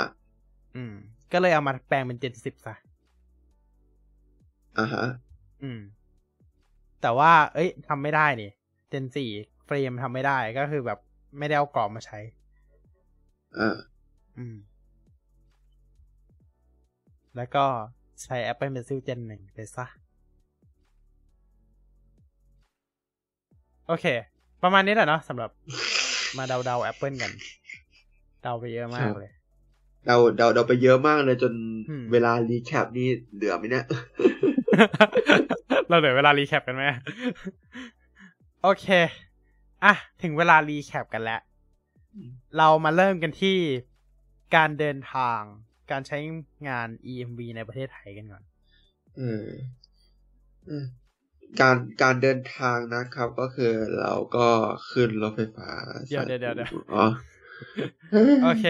ในปีนี้อะอย่างที่เรารู้กันดีนะครับว่าเทคโนโลยีบัตร EMV เนี่ย PayWave PayPass ในปีนี้ มีการเปิดใช้งาน เรียกได้ว่า อ่า หลากหลายบริการของประเทศไทยมากยิ่งขึ้นละแทบจะทุกอันเลยมันก็ยกเว้นแค่หนึ่งถึงสองลายนี่เราไม่กล่าวถึง เราไม่กล่าวถึง โอเค ก็คือในตอนนี้บัตร EMV นะครับ ใช้โดยสารได้เกือบทุกขนส่งเลย ก็ รถเมยกเว้นเรือย์ขอสมกอ่า ก็มีรถเมล์ขอสมกรถเมล์ของ รถเมย์เอ่อของขอสมกของขอสมกอะ แล้วก็รถไฟฟ้า อ่า มีสายสีแดงเอ็มอาร์ทีเอสอาร์ทีสีสายแดสีงเงินสายสีม่วงเนาะ แล้วก็มีม่วรงถไฟฟ้าสายสีแดง แดงครับเข้มแดงอ่อนเลย ครับ ใช้ได้หมดนะครับ ก็คืออันไหนที่ไม่ได้พูดถึงก็คือใช้ไม่ได้นะอ่าเรือโดยสารบาง เรือโดยสารบางสายสายสามารถใช้งานได้ นะครับ แล้วก็ อ่า ใครขับรถทางด่วน ทางด่วน ห้าเส้นทางใช้งานได้นะครับ ก็มีขั้นเฉลิมพระนครทางด่วนสีรัฐ ก็คือขั้นหนึ่งขั้นสองแล้วก็มีทางพิเศษกาญจนาพิเศษนะครับ วงแหวนใต้ มีทางมีอะไรนะ มีอะไรอีกทางพิเศษสีรัฐวงแหวนรอบนอแล้กวก็รอบนอกอืมแล้วก็อีกเส้นหนึ่งคือ ทางพิเศษอุดรรัตยานะครับอืมก็คือเส้นบางปะอินนะครับ yes อ่า ก็คือห้าเส้นทางนี้สามารถใช้งานตัวของ EMV แต่จ่ายได้เลย นอกจากใช้งาน EMV แล้วสามารถใช้ตัวทางด่วนห้าเส้นทางนี้ใช้งาน Google Pay ได้ด้วย เพราะมันก็คือ AV รูปแบบหนึ่งนะครับอ่า แต่ว่า EM แต่ใช้ใช้งานที่ MRT ไม่ได้นะ Google Pay อ่าสงสัยไอ้นี่อีกละความถี่ใช่ น่าจะเป็นเรื่องความถี่อืมโอ้ทรงเดียวกับ Apple Pay ครับโอเคใช่ใช่ก็ก็อันนี้ก็จะตัวของ อ่าอ่าไหนๆก็พูดมาแล้ว Google Pay ก็อย่างที่บอกในปีนี้มีการเปิดใช้งาน Google Pay อย่างเป็นทางการในประเทศไทยเป็นที่เรียบร้อยแล้วครัหบลังจากที่ต้นปี ปิดบริการ Samsung Pay ไป อืม มาแรงแซงทุกค่าย เอ่อใช่หมายถึงแซงแซงค่ายหนึ่งอะนะจริงๆ ไม่น่าปิดเลยอะ Samsung Pay แบบทนอีกนิดนึงได้ไหมมันจะมาบูมแล้วอะ มันจะบูมแล้วอะทนอีกนิดนึงได้ไหมปรากฏแบบ comeback อู้อืมคือคือจะบอกว่าปิดไปนี่ยังไม่ถึงปีเลยนะ Samsung Pay อะคือดูนานมากเลยนะแต่แต่จริงๆแล้วยังปิดไปไม่ถึงปีเลย อืมอืม นั่นแหละ เราคาดหวังให้บัตรอะไรใช้งานได้ไหมตอนนี้ Google Pay เนี่ยรองรับอยู่แค่ อ่า KDC นะครับ แล้วก็บัตรเครดิตของธนาคารกรุงเทพเพราะกรุงไทยก็คือ KDC อืมใช่มีคาดหวังบัตรอะไรไหมยูทิปยูทิปไหมอืม แต่ถ้าจะบอกตรงเลยคือว่าคาดหวังอะไรก็คือไม่ได้คาดหวังคือเพราะว่ามใช้องไม่ Double Pay อะเพราะว่าไม่ไม่ได้ใช้ Android เป็นโอเคเครื่องหลักอ๋องั้นเอ่อเราต้องถามคนใช้ Android เนอะโอเคอ่าแต่แต่แต่แต่ถ้าถามว่าคาดหวังให้บัตรอะไรก็คงเคแบงแหละ เพราะว่าเราใช้เคแบงโอเคโอเคแบงค์จริง ๆ ถ้าถ้าคาดหวังนะ อยากให้เออพวกบัตรท่องเที่ยวอะ SCB Planet Card กรุงไทย Travel Card อยู่ที่ใช้งานได้ u t r i p อ่า บัตรพวกเนี้ยอยากให้ใช้งานได้ เพราะว่าคือเป้าหมายก็คือเอาไปใช้งานที่ต่างประเทศได้ อืมถูกปะเพราะต่างประเทศมันใช้งานได้อะอะ Google Pay อะมันใช้งานได้เลย เราก็แบบเพิ่มบัตรพวกนี้เข้าไปแล้วบัตรพวกนี้มันเอาไว้สำหรับเดินทางอยู่แล้วมันเหมาะมากเลยในการเพิ่มบัตรพวกนี้เข้ามาใน Google Pay แล้วไปใช้งานต่างประเทศ อืมอ่าเนาะโอเค มองว่าแบบเออแบบเนี้ยมันมันน่าจะดีนะเออถ้าพูดถ้าพูดจริงๆ มันน่าจะดีอ่าฮะ อืม แล้วก็จริงๆยังมีอีกบัตรหนึ่งที่อยากให้ใช้ได้เลยนะ แต่แต่น่าจะยากมากก็คือ Line BK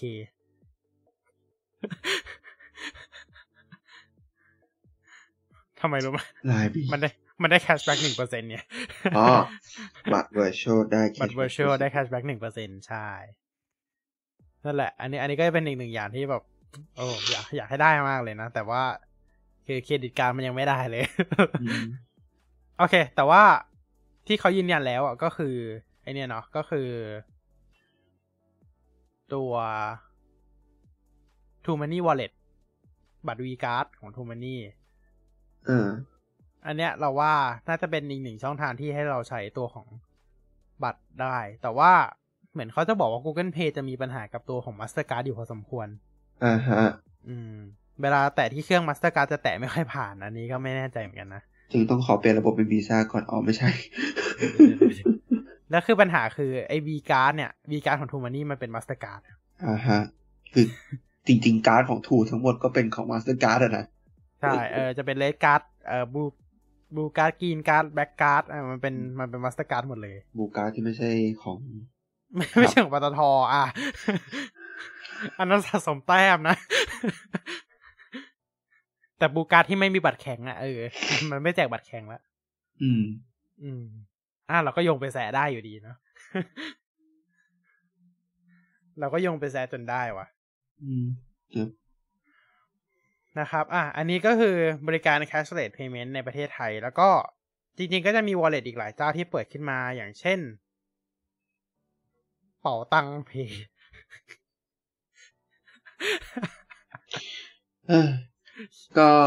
KTC ไปแล้วก็น่าจะ KTB บ้างนะอืมอืมไม่ไม่มีอะไรแค่นั้นเองเป่าตังเพย์คิดได้ไงบ้างคิดได้ไงเป่าตังเพย์อืมตอนนี้เข้าเซเว่นครับ โอเคอืมรู้กันอืมคือตอนนี้เวลาเซเว่นทำยังไงรู้ไหมครับ มี ALL member ไหมครับ มีกดเบอร์โทรกดแต่ายบัตรครับ ใช่ แตะปุ๊บคือเมื่อก่อนอะเออจริงจริงๆเซเว่นเป็นอะไรที่ล้ำยุคมากเลยนะเมื่อก่อนอะเมื่อก่อนใช้อะไรนะ Wallet 7อืมที่ Smart Purse อะอ๋ออ๋ออ๋ออ๋ออ๋อโอ้โหบัตร Smart Purse ไม่รู้จักไหมไม่ได้ใช้รู้จักแต่ไม่ใช้โอ้เมื่อก่อนอะมันมันมันคือระบบที่แบบโอ้ดีมากเลยนะ เพราะแบบเราก็ยกบัตร ไม่ต้องกดเบอร์ ALL member ด้วยอืมเพราะเพราะมันมันยังไม่มี ALL member อืมเพราะเมื่อก่อนในบัตร Seven Card อะมันคล้ายๆ มันก็คือบัตรที่มันมีฝังชิปอยู่ข้างในใช่ปะ ไปแตะปุ๊บ ก็มีเงินอยู่ใน มีเงินอยู่ในบัตรคล้ายๆ พวกบัตร MRT บัตร Rabbit เลยอืมอืมเออ นั่นแหละ เออ เมื่อก่อนคือดีมากเลยนะอืมแต่ตามนั้นครับ มันยกเลิกไปแล้ว แล้วแต่เปลี่ยจรินงมาให้เราใช้ทูมันนี่วอลเล็ตแต่จริงๆบัตรพวกเนี้ยมันก็มีข้อเสียไง คือเงินใส่แล้วเราถอดไม่ได้ อ่า ใช่ใช่บัตรพวกนี้ข้อเสียคือมันเราใส่เงินลงไปแล้วถอนไม่ได้ คือเหมือนเขาเอาตังค์เราไปเลย ใช่มันก็เป็นตัวการันตีทางธุรกิจเขาอะนะว่าแบบเออยังไงเงินก็อยู่ที่เขาแล้วอะจริงๆก็คือเขาเอาไป invest อะไรก็ได้ เงินก็อยู่ที่เขาเงินอยู่ที่เขาแล้ว เราแค่เหมือนแบบ เออ เราเราจ่ายตังค์ไปก่อนเหมือนแบบ เราเราให้เขาเอาไปอินเวสต์ล่วงหน้าแล้วเขาก็ให้แบบเครดิตเรามาประมาณสมมติเราจ่ายให้เขาร้อยบาทไปเลย เรายื่นเงินให้เขาร้อยบาทไปเลย แล้วให้เขาไปทำอะไรก็ได้ แล้วเขาก็ให้ตอบแทนเครดิตเรามาหนึ่งร้อยบาทใช่ไหมเอาไปซื้ออะไรก็ได้ร้อยบาทอืมประมาณนั้นมากกว่าเนาะ ถ้าถ้าถ้าถ้าพูดแบบนี้มากกว่า พวกบัตรเติมเงินอะไรแบบเนี้ยเพราะว่ามันไม่เหมือนบัตรศูนย์อาหารที่มันถอนถอนตังค์เราคืนได้เนาะโอเคอะแล้วก็อีกอย่างหนึ่งครับ เราไหนๆเราก็มาเรื่อง Pay Pay กันหมดละอะอีกเรื่องหนึ่งอ่า Fitbit Pay อันนี้อาจจะไม่ค่อยคุ้นเท่าไหร่ เพราะว่าสำหรับคนใช้ Fitbit เท่านั้นนะเนาะอืม อืม ทีนี้นะครับ Fitbit Pay เนี่ย อ่า เรามาพูดถึงเรื่องของธนาคารกสิกร ไทย ซึ่งมีการแจ้งยกเลิกการให้บริการ การใช้งานผ่าน Fitbit Pay เป็นที่เรียบร้อยแล้ว ยกเลิกนะ ไม่ได้ใช้ได้นะ ยกเลิก อืมก็คือ Fitbit Pay ก็คล้ายๆการมินเพย์อะเวลาก็คือแตะนาฬิกาใช่ไหมอืม ใช้นาฬิกาแตะแทนบัตรเครดิตนะครับ อันนี้คล้ายๆกัน ก็ตั้งแต่ 15 มกราคมเป็นต้นไปจะไม่สามารถใช้งานบัตรกสิกรทุกชนิดผ่านตัวของ Fitbit Pay ได้แล้วอ่าฮะอืม ไม่แน่ใจเหมือนกันว่า จะมา Google Pay หรือเปล่า แต่ยกเลิกทำไม ไม่รู้นาราศีจะยกเลิกทำไมแหมพีคอยู่แล้วอืมคือในประกาศเขียนว่าเนื่องจากไอ้ทาง Fitbit Pay จะเปลี่ยนไปใช้ระบบ Google Pay ก็เลยยกเลิกก็เลยแบบอะสรุปไม่มา Google Pay ใช่ไหมอ่าท่านั้นท่านั้นที่กสิกรอะ ดูเป็นแบบเป็นเคเคแบงอะ ดูเป็นแบบแบงค์ที่แบบเออ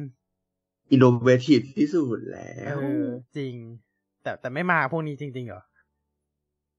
สงสัยลืม สิ่งที่ตกใจที่สุดคือแบงก์กรุงเทพอะ BBL โอ้ my god คือในในมาในยัสืงอว่าแบบแบงก์กรุงเทพปกติอะ จะ ไม่ค่อยแต่อะค่อไรนกับข้างพวกเต่าไม่มีจะไม่ค่อยมายุ่งอะไรกับพวกนี้จนแบบ จนกว่าแบบแบงก์อื่นเขาจะไปกันหมดแล้วอะ จนถึงจะมา แต่แบบ เฮ้ย Google Pay ดันมาแบบเป็นสองเจ้าแรกเลยอะมามืดมามืดเออ ดันมาเป็นสองเจ้าแรกเลยอะแบบเออตกใจเหมือนกันนะเอาจริงๆตอนประกาศออกมาว่าแบบ คือหรือ KDC มันดิวไม่ค่อยแปลกง่ายกว่าใจ KDC ไม่ค่อยแปลกใจ แต่แบบ ที่แปลกใจจริงๆคือแบบเออแบงก์กรุงเทพอะเออตกใจเหมือนกันนะตอนมาเอออืม แต่ว่าเราว่าถ้าถ้าคนจะได้ประโยชน์เยอะน่าจะเป็น KTC เอ้ยน่าจะเป็นกสเอ่อกรุงศรีขออภัยกรุงศรีอ่าเพราะกรุงศรีมีเครือข่ายบัตรเครดิตที่เยอะมาก ใช่ อืม คือคือจะบอกว่าบัตรบัตรเครดิตในเครือเยอะมาก ทั้งบัตรเซ็นทรัลบัตรโลตัสบัตรโฮมโปร ดูนี่น่านะผูกกับกรุงศรีใช่หมดเลยอะ ของกรุงศรีหมดเลย เพราะฉะนั้นอะถ้ากรุงศรีอะสามารถผูกเข้ากับ Google Pay ได้ Benefit หรือแบบผลประโยชน์ของคนที่ใช้งาน อยากใช้ Google Pay อะจะมีผู้ใช้เยอะขึ้นเยอะมาก เพราะว่าบัตรส่วนใหญ่อยู่กับกรุงศรีซะส่วนใหญ่เลอืยมเชื่อว่าน่ะหลายคนมีบัตรพวกอะอย่างน้อยอาจจะมีบัตร The 1 อะ The 1 credit card อ่าฮะอืม ใครใครใครเข้าเซ็นทรัลบ่อยน่าจะต้องมีอะเออ The 1 credit card อืม แน่ๆนะครับ อะ อันนี้ก็ประมาณนี้ แล้วกันสำหรับเรื่อง pay pay ของเรา เรื่องจ่ายตังค์สำหรับเรื่องจ่ายตังค์ของเรานะครับ อันนี้ในปี2022เนาะอะ เราไปเรื่องต่อไปกันดีกว่า เรื่องอะไรดี หนึ่งปีที่ผ่านมา คงไม่ต้องถามแล้วนะว่าไอโฟนยอดเยี่ยมแห่งปี เอาไม่ต้องหรอกมันมีอยู่รุ่นเดียวมันมันมีอยู่รุ่นเดียวอ่าอันเนี้ยไม่ต้องถามแล้วหนึ่งอ่าสองคือ Windows Insider มีกี่บิลไม่ต้องไม่ต้องถามถาม เพราะว่าโอเคมีทุกสัปดาห์นะฮะอะ งั้นเรามาพูดเรามาแบบนี้ดีกว่า ฟีเจอร์ใน iOS ที่ชอบที่สุดในปีนี้ เออเอายากเลยทีนี้ ยาก ยากดีเพราะว่ามันมันมันไม่ค่อย เออ มันไม่ค่อยมีอะไรใช่ไหมมันโอ้โห แล้วมันคือคือมีแหละ แต่ว่ามันไม่ใช่แบบอืมฟีเจอร์ใน iOS เนี่ย อ่า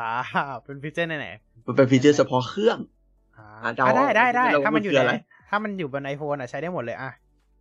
เอาให้หมดเลยอ่าฟีเจอร์ที่ชอบที่สุดในปีนี้ อืม ปีนี้ชอบมีอะไรประโยชมากน์ที่สุที่ดสุด ชอบมาก โอ้ย Android ขับแน่นอน always คือ on อะไรนะ always on always on โอเคเอ้ยโอเคแต่มันมันไม่น่าเชื่อจริงๆนะว่า เออเอาเอาดับไปเฉยเอาเอาทียังยังไม่ขึ้นอะไรเนี่ยโอเคฟีเจอร์ที่ชอบที่สุดใน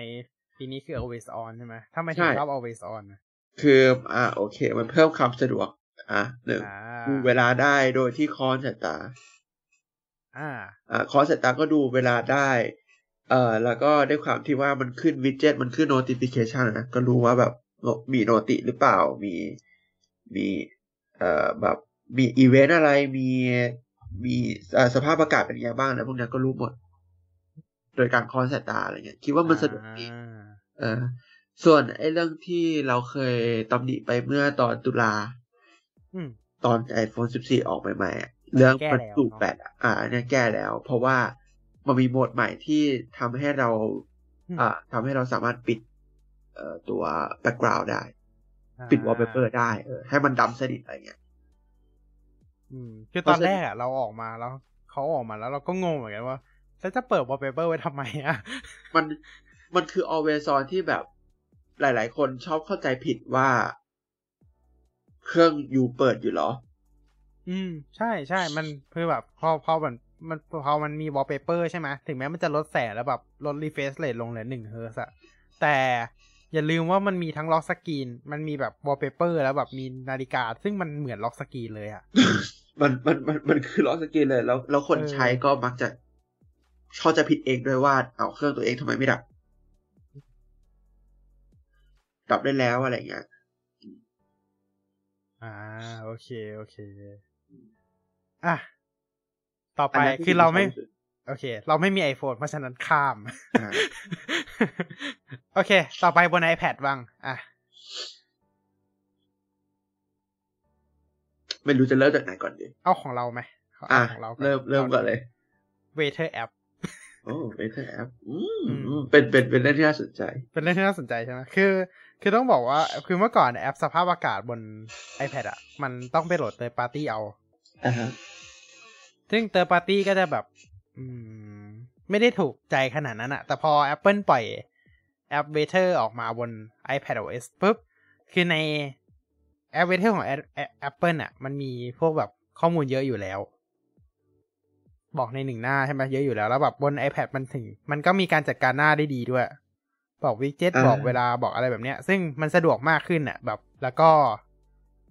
เออมันใช้มันใช้งานได้ดีดีกว่าแบบเราไปโหลด third-party app ข้างนอกอะไรแบบเนี้ยแล้วแบบแผนแผนดีด้วยนะ ก็คือ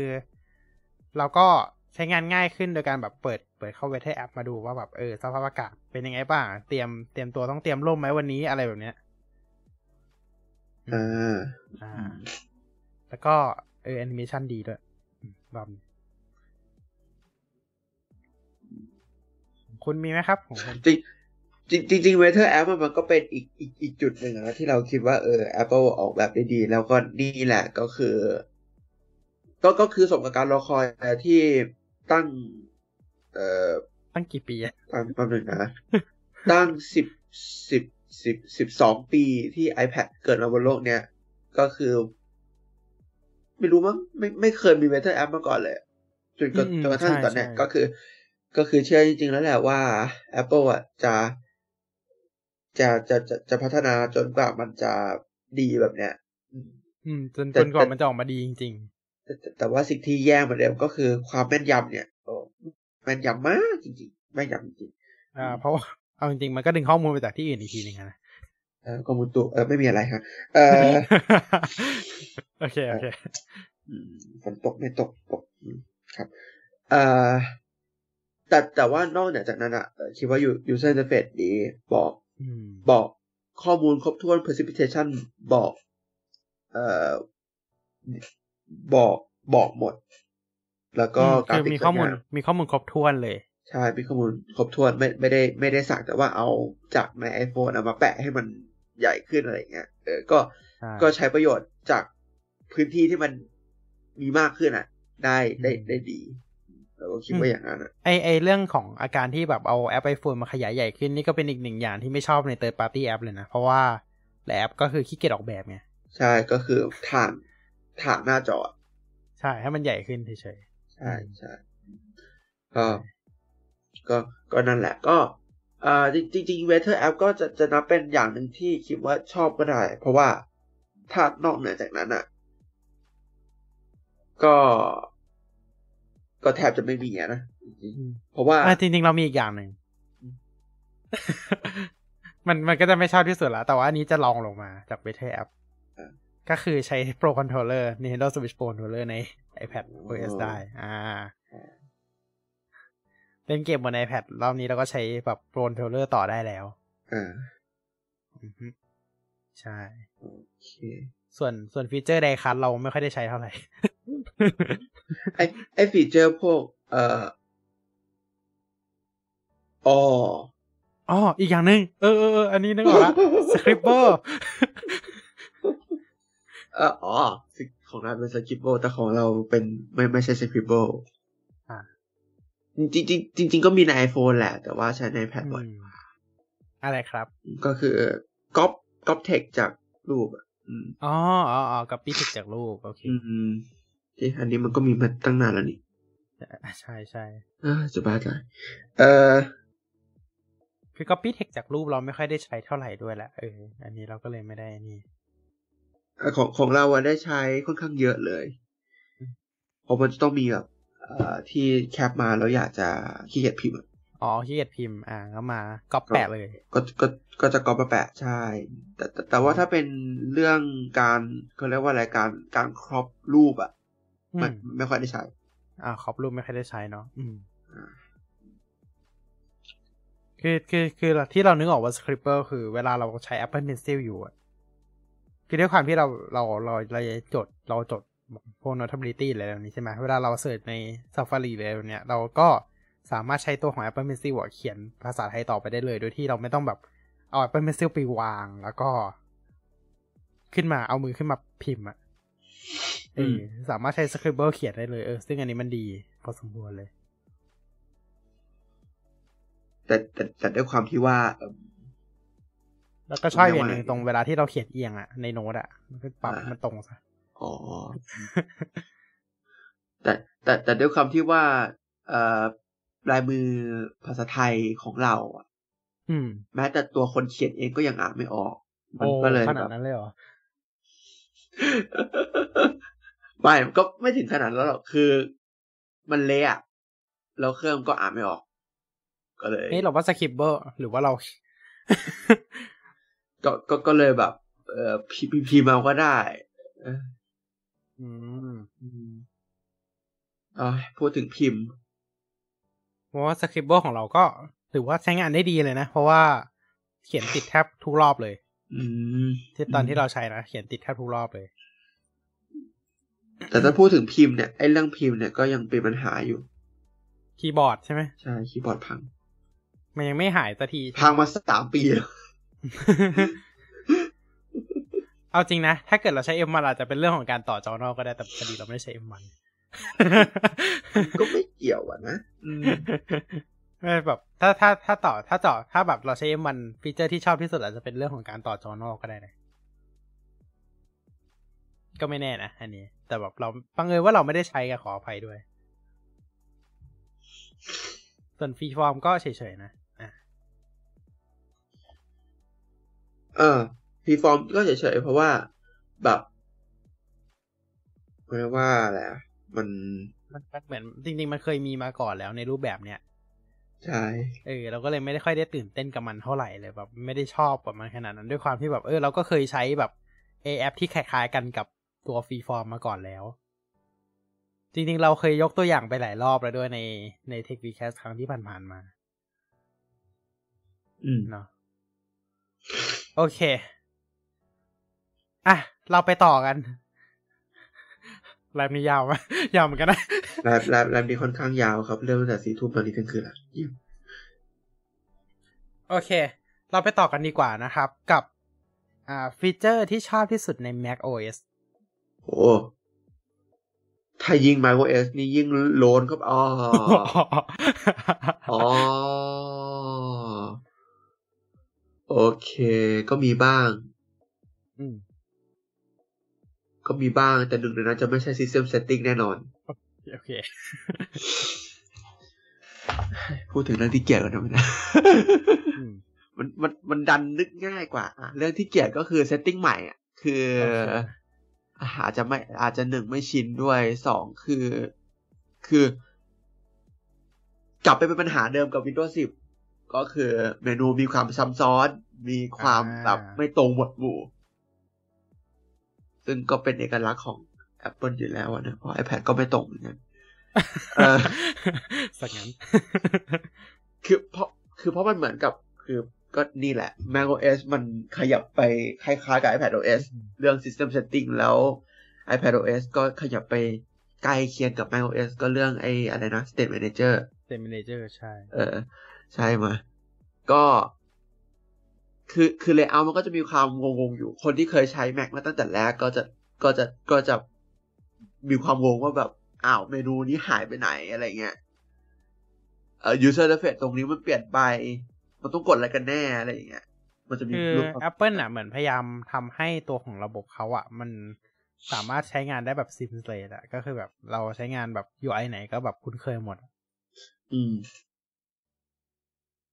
เป็นเหมือน UI เดียวกันทำงานมันทุกแพลตฟอร์มอะเออแต่แต่มีเรื่องหนึ่งที่ชอบก็คือเรื่องของอหน้า storage เราเราคิดว่าหน้า storage เอ่อที่เป็น storage management อะมันทำทำได้ดีขึ้นกว่าเดิม มันมันก็มันกระจุกทุกเมนูไว้ในแอปเดียว ก็คือสมัยก่อนนะถ้าจะไม่ผิด ก็คือตัว ตัวอินโฟที่เกี่ยวกับ storage ว่ามันว่างเท่าไหร่ มันใช้พื้นที่ไปเท่าไหร่อะมันจะอืมโชว์แยกกันกับเมนูที่ให้เราแบบ ให้เราดูว่าแต่ละอันมันกินกี่กิก แล้วอืมเราสามารถลบแอปอะไรได้บ้างอ่ามันจะอยู่แยกกัน แต่ตอนนี้มันอยู่รวมกันอยู่ใน system settings อันนี้ก็ถือว่าดีอืมคือในความแยกมันก็มีความดีอยู่อะนะ อ่า โอเคคิ เพดราะว่าว่ามันก็มีการปรับ UI ให้มันแบบเออ มันมันก็ดีบ้างบางหน้า ไม่ดีบ้างบางหน้าเนาะใช่ แต่ถ้าถามเรื่อง state manager เออ ไม่ได้ใช้เลย ไม่ได้ใช้โอเคเพราะก็มันมีแบบ อืมเขาเรียกว่าอะไรอะ expose มีตัว Windows Management อยู่แล้ว อืมก็ desktop อะคือเรายังชินกับแบบ traditional มากกว่าแบบ อ่าใช่ใช่ แบบใหม่ที่ Apple จัดให้แล้วแบบ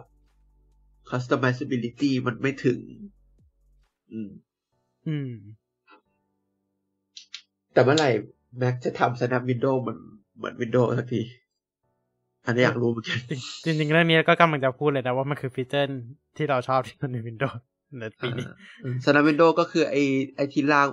หน้าต่างล่างหน้าต่างเออไปแล้วแปะด้านซ้ายปุ๊บมันก็ snap ติดด้านซ้ายครึ่งหนึ่งเลย แม็กไม่มีอืมใช่คือคือมันคือฟีเจอร์ที่แบบ เราอ่าเราสรุปสคริปต์หัวข้อเลยเนาะจริงๆนะเนี่ยเรายงต่อหัวข้อได้เลยเนาะโอเค อะก็อ่า พอถึงเรื่อง Windows แล้วเนาะโอเคแม็กอ่าเอาแม็กให้จบก่อนแม็กให้จบก่อนจริงเอ่อจริงๆแม็กมันก็มีประมาณแค่นี้แหละ เพราะว่าเวนทูล่ากับ อะไรนะรุ่นก่อนหน้านี้ อ่ามันเทเรมันจำชื่อไม่ได้ เออเวนทูล่ากับมันทาเล่มันมันไม่ได้ต่างอะไรกันมากก็นอกจากว่ามันเปลี่ยนจากสีม่วงเป็นสีเหลืองนะอ่าแล้วก็เพิ่ม Step Manager แล้วก็เปลี่ยน System Setting มันก็ไม่มีอะไรต่าง ไม่ไม่ได้ไม่ได้มีนัยยะสำคัญที่จะทำให้เราแบบ โอเชฮะโอเคว่าเรื่องของ Windows ครับ Windows 11 เออ Windows 11งั้นใช้เรามากี่ปีเนี่ยเดี๋ยวปีนะครึ่ง ปีครึ่ง ปีครึ่ง ก็เอาจริงๆอะฟีเจอร์ที่บอกว่าชอบที่สุดก็ Snap Window เนี่ยแหละ เพราะว่าอือฮึเวลาสมมติว่าเราคือเอาจริงปะกับมองว่าแบบพอแท็บบนไฟล์ Explorer มันมีใช่ปะเราก็ใช้นะ แต่ว่าสุดท้ายแล้วอะ เวลาเราย้ายไฟล์ระหว่างโฟลเดอร์อะเราไม่ได้ใช้แท็บ เราใช้เปิดหน้าต่างใหม่มากกว่า อ่า เพราะว่ามันก็จะได้ย้ายง่ายใช่ป่ะล่ะระหว่างหน้าต่าง ลากเสร็จปุ๊บอือฮึโยนเข้าไปอีกหน้าต่างหนึ่งเสร็จละ แต่ถ้าแท็บเราก็ต้องไปแบบลากปุ๊บไปกดอีกแท็บหนึ่งแล้วก็ค่อยวางใช่ป่ะมันมันก็จะยากกว่าอะซึ่งแต่แท็บแท็บมีประโยชน์นะ เวลาที่แบบว่าเราสมมติแบบ เราตัดต่องานอะ่ะ เออแล้วก็เปิดอืมสองสามแท็บใช่ไหมเราบางทีดีซอสเราไม่ได้อยู่หน้าเดียวไงเราเราเราอยู่หลายโฟลเดอร์ใช่ป่ะเราก็เปิดสองสามโฟลเดอร์ไว้ เราอยากใส่ดีซอสนี่ก็กดสลับไปโฟลเดอร์นี้เองซึ่งมันง่าย โอเค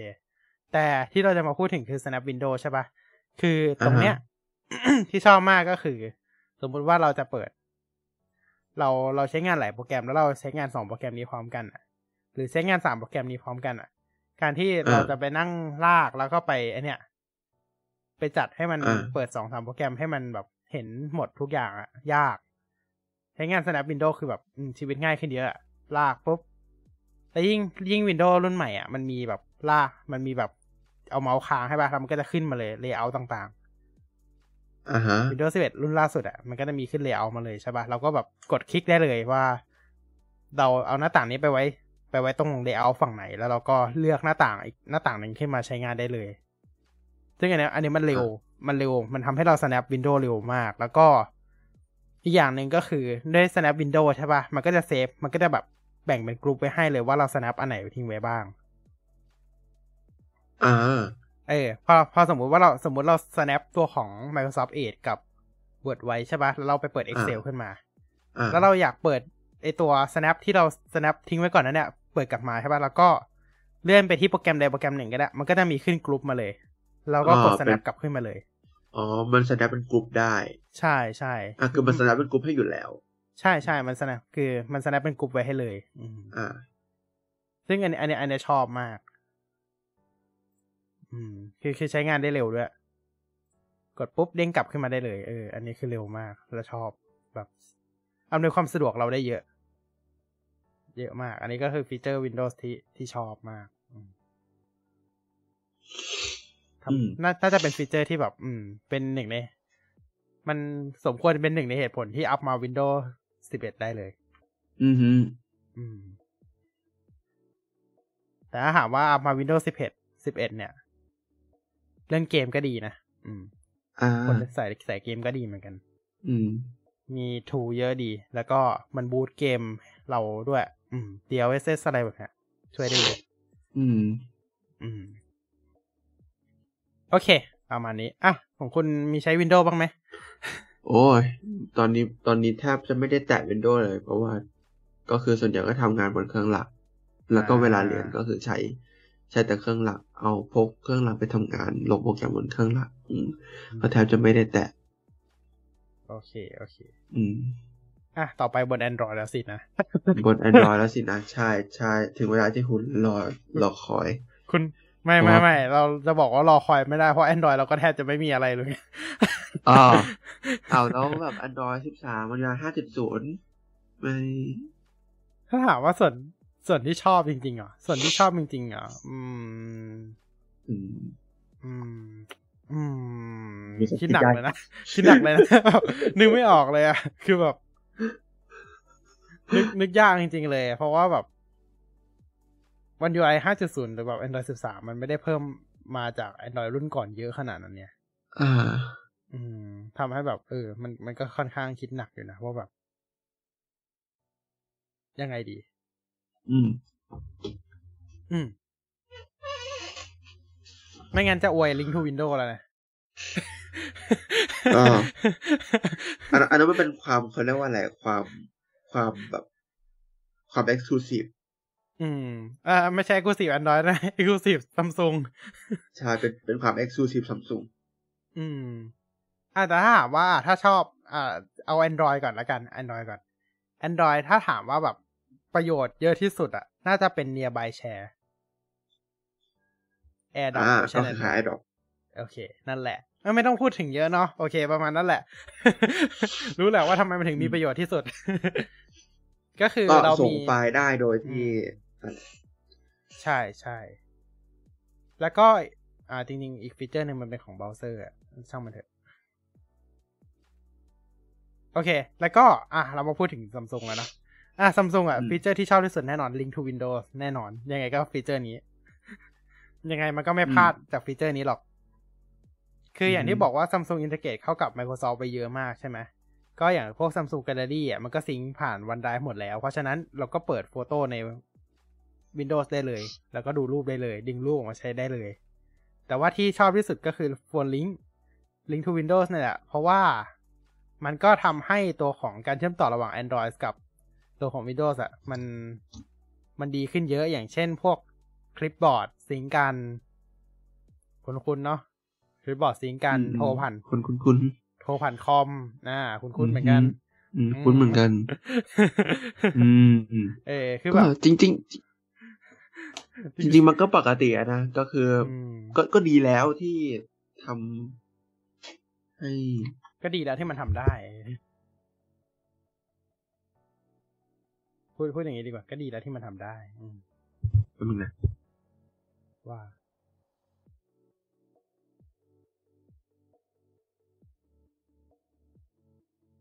อะไรพวกเนี้ยเออแล้วรวมถึงเรารับการแจ้งเตือนอะไรแบบเนี้ยโดยที่เราไม่ต้องมาเปิดเปิดเลยอะ่ะ อ่า แล้วก็อีกอย่างหนึ่งก็คือ สิ่งที่ชอบก็คือ เปิดแอปค้างไว้แบบไถ Facebook บนนี้ได้เลย แต่ว่าแอปโฟนลิงบางทีมันก็มันมันก็หลุดบ่อยเหมือนกันนะ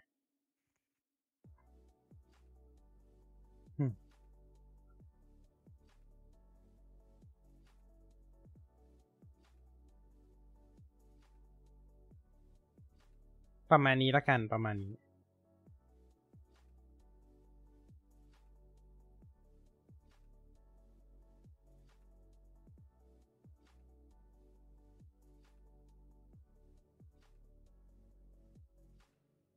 เพราะว่าอีกอย่างหนึ่งก็คือเออตอนนี้มีปัญหากับแอปโฟนลิงนิดนึงเพราะว่าตัวของแอปโฟนลิง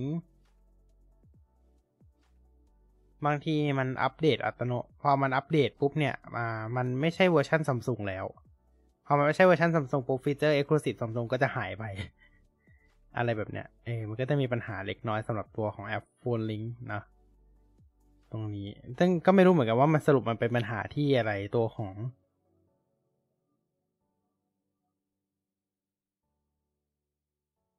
เป็นตัวของทาง Microsoft หรือเปล่า หรือว่าเป็นตัวของอะไร อันนี้ อันนี้คือไม่รู้จริง ๆ ว่าเป็นปัญหาที่ หรือว่าเป็นปัญหาที่ Store เวลามันอัปเดต แล้วมันไปดึงเวอร์ชันอื่นมาใช้หรืออะไรแบบเนี้ยเอออันนี้ไม่รู้จริง ๆ ซึ่งทำให้แบบอ่าก่อนหนั้นเนี่ยหลุด อ่า ฟีเจอร์บางอย่างหายไปเยอะมากเหมือนกันนะระหว่างที่แบบใช้งานอะไรแบบเนี้ย อืมฟีเจอร์หายไปเยอะค่อนข้างเยอะนะครับ อันนี้ก็คือเรื่องของโฟนลิงแล้วกันมาบอก ตอนนี้มันเหมือนมันมีบั๊กอยู่แอปโฟนลิง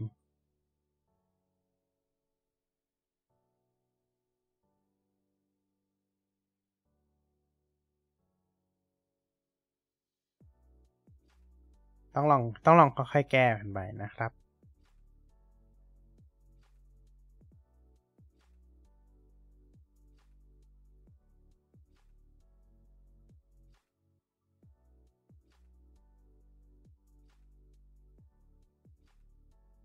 สักครู่หนึ่งนะครับ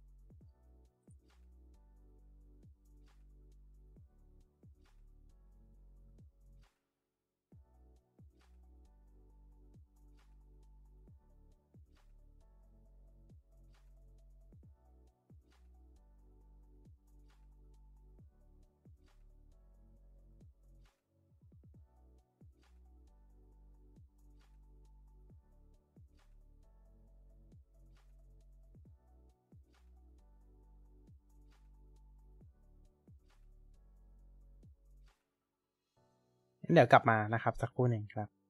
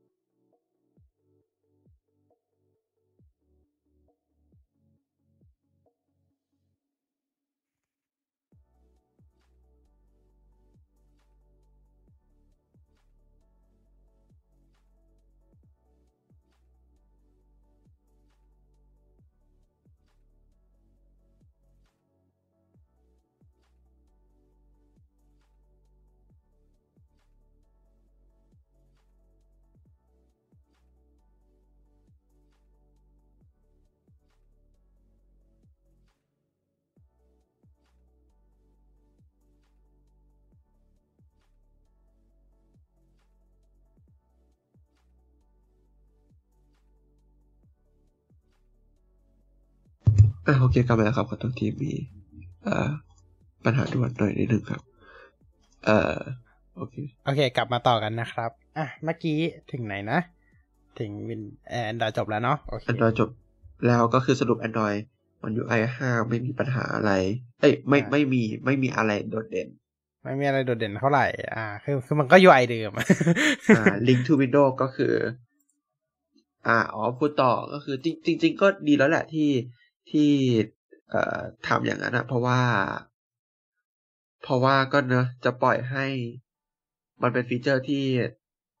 ชาว Apple ใช้อยู่แบบก็ก็คงใช่ไม่ได้ เออ ก็ต้องจริงจริงๆ Microsoft กับ Android ก็จริงๆ Microsoft กับ Samsung อะก็มีการทำอย่างนั้นกันอะก็โอเคแล้ว หรือว่าใช่ Google ก็ทำไอ้ Nearby Share ก็โอเคแล้วอืม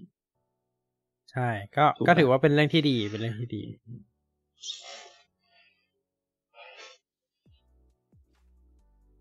เรื่อง Matter ของยังพูดไม่ได้ เพราะว่ายังไม่มีอุปกรณ์ อ๋อ Matter ใช่ไหมยังไม่มีอุปกรณ์ ยังยังไม่มี gadget Matter อะไรที่แบบ ใช้ได้แล้วก็ให้ลอง อ่า เออใช่ยังไม่มีเหมือนกันยกเว้นแต่ว่าจะทำสำหรับเอง Matter โอเค น่าจะสุดท้ายเกี่ยวกับฮาร์ดแวร์ละก็คือฟีเจอร์บนสมาร์ทวอทที่เราใช้งานบ่อยที่สุด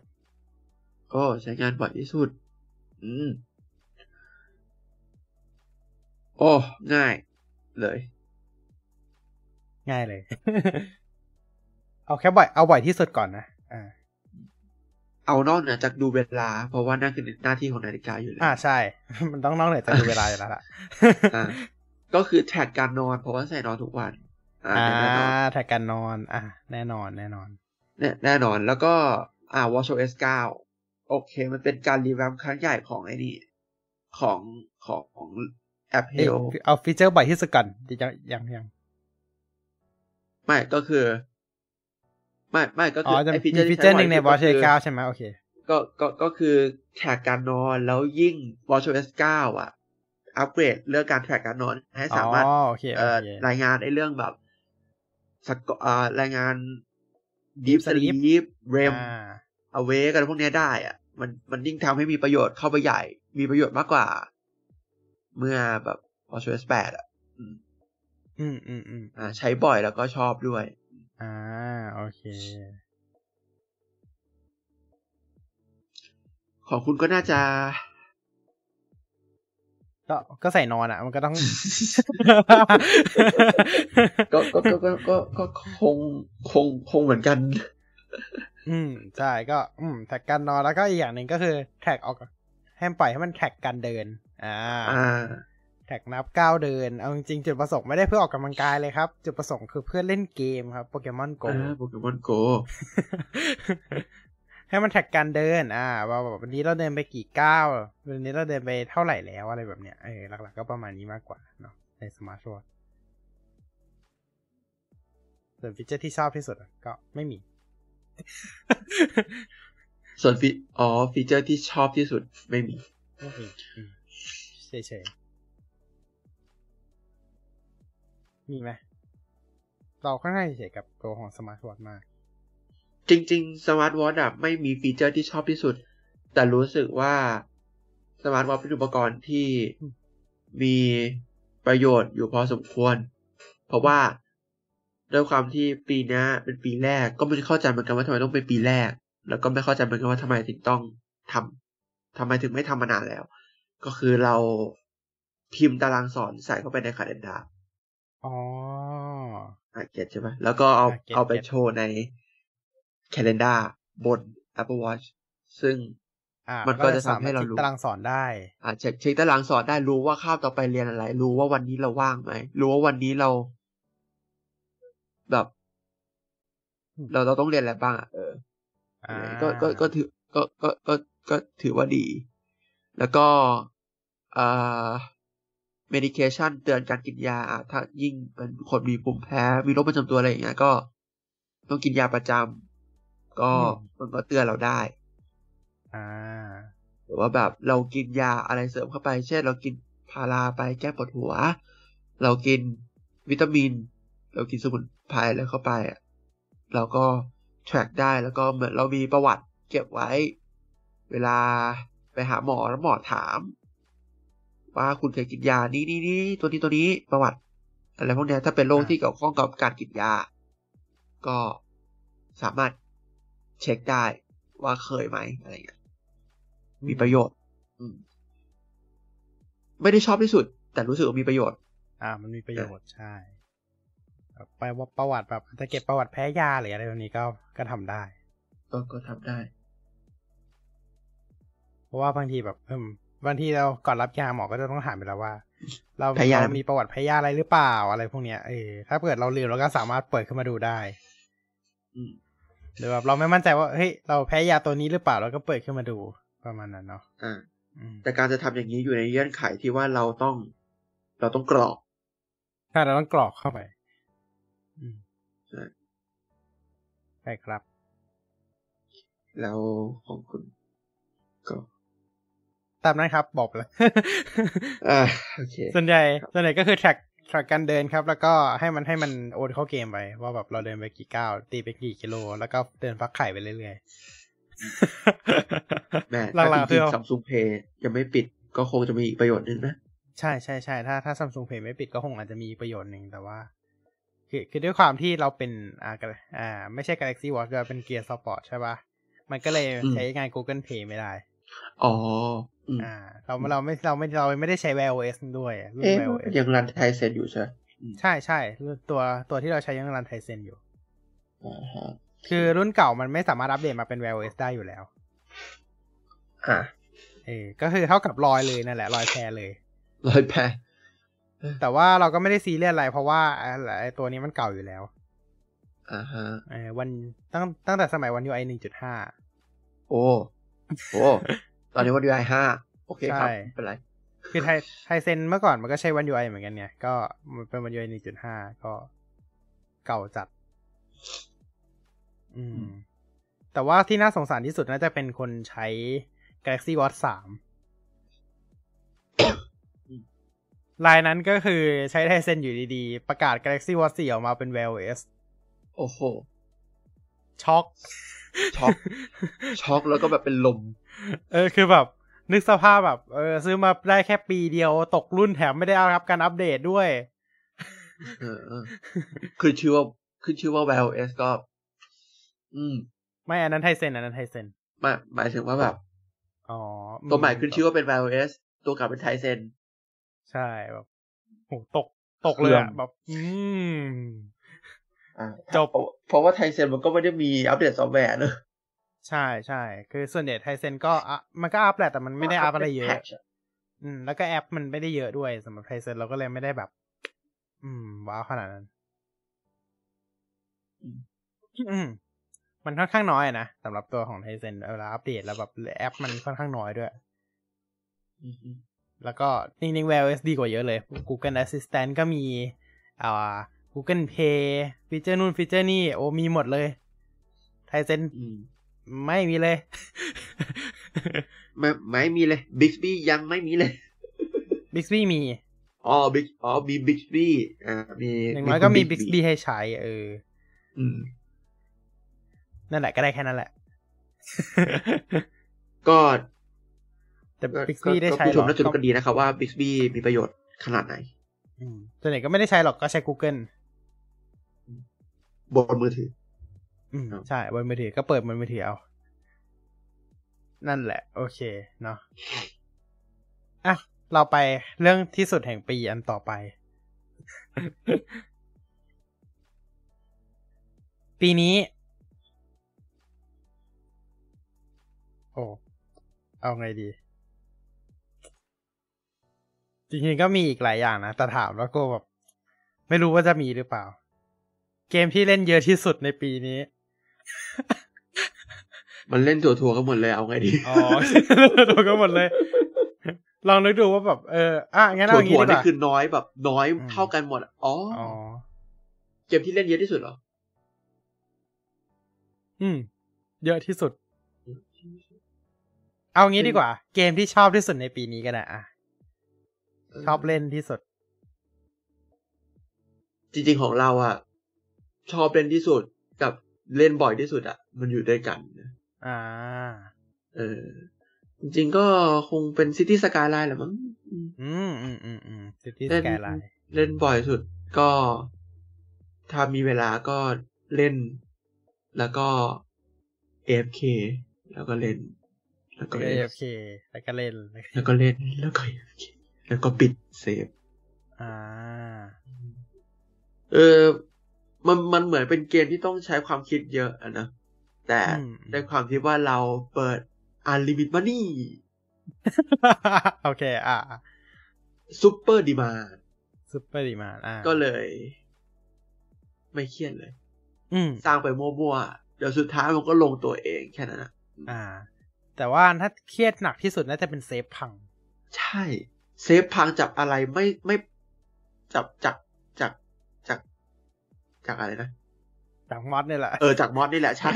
จาก mod ในสตีมเวิร์กช็อปนี่แหละ โอ้โห แล้วแบบช่วงนี้ก็ โอ้ยขยันอัพจังเลยเนาะขยัน Cities: Skylines เนี่ยอัพขยันอัพจังโอ้โหขยันอัพแล้วแบบ mod ก็พังไปทีละตัวทีละตัว อืมอัพเวอร์ชันใหม่ก็แบบอ้าว mod ตัวนี้ใช้ไม่ได้แล้วเหรอ เอาเกมเกมพังเอาลืมลืมปิด mod อะไรเนี่ยแบบ ตอนจำได้ว่าแบบเออ Sunset Harbor อัพมา Airport DLC ก็ยังโอเคอยู่เลย แล้วแบบ ตอนนี้พังยับเยินเออทำไม Plaza Promenade Plaza and Promenade มาปุ๊บ แล้วทำไมที่เหลือมันอัพรัวจังเลยอะ หลังจากเนี้ยน่ะ โอ้ financial center อะไรก็ไม่รู้เออก่อนก่อนหน้านี้มันจะมีหลังจากไอ้ปารีสพรมนาดใช่ป่ะ มันต่อมาอัปเดตมีโลดอันนี้ก่อนมีโลอ๋อดมีอัปเดตฟรีอะมีมีอัปเดตฟรีรอบอ่านึงแล้วก็ แล้วก็จะมีอัปเดต DLC ต่ออะมี Financial แล้วก็จะมีอะไรอีกก็ไม่รู้มีโอ้ยชอบมีโอ้โห เยอะแยะ ขยันอัพจังช่วงนี้ เอาเอาเกมภาคสองมาให้เร็วสิเดี๋ยวมัวแต่ขยันอัพ เอาเอาเอาเกมภาคสองมาให้เออเออขนาดนี้ต้องมีภาคสองอยู่เหรอถ้าถ้าถ้าจะออกมาขนาดนี้ก็คงไม่ต้องทำภาคสองแล้วมั้งกินไปยาวๆเนี่ย DLC ก็กี่ตัวสิบกว่าตัว ไม่ยี่ไม่สิบควรมั้งที่ควรทำที่ต้องทำภาคสองไม่ใช่อัปเกรดกราฟิกนะ อัปเดตอะไร อัปเกรดระบบให้มันไม่บั๊กเนี่ยแหละ อ๋อออืมคือสร้างมาตรให้มันฐานให้มันไม่อักให้ให้มัน mod ไม่บั๊กแล้วก็แบบทำลิมิตบางอย่างให้มันดีขึ้นน่ะเพเพราะว่าอย่างอย่างที่เรารู้กันดีว่าเรื่องการจัดโซนในซิตี้สกายไลน์อะ มัน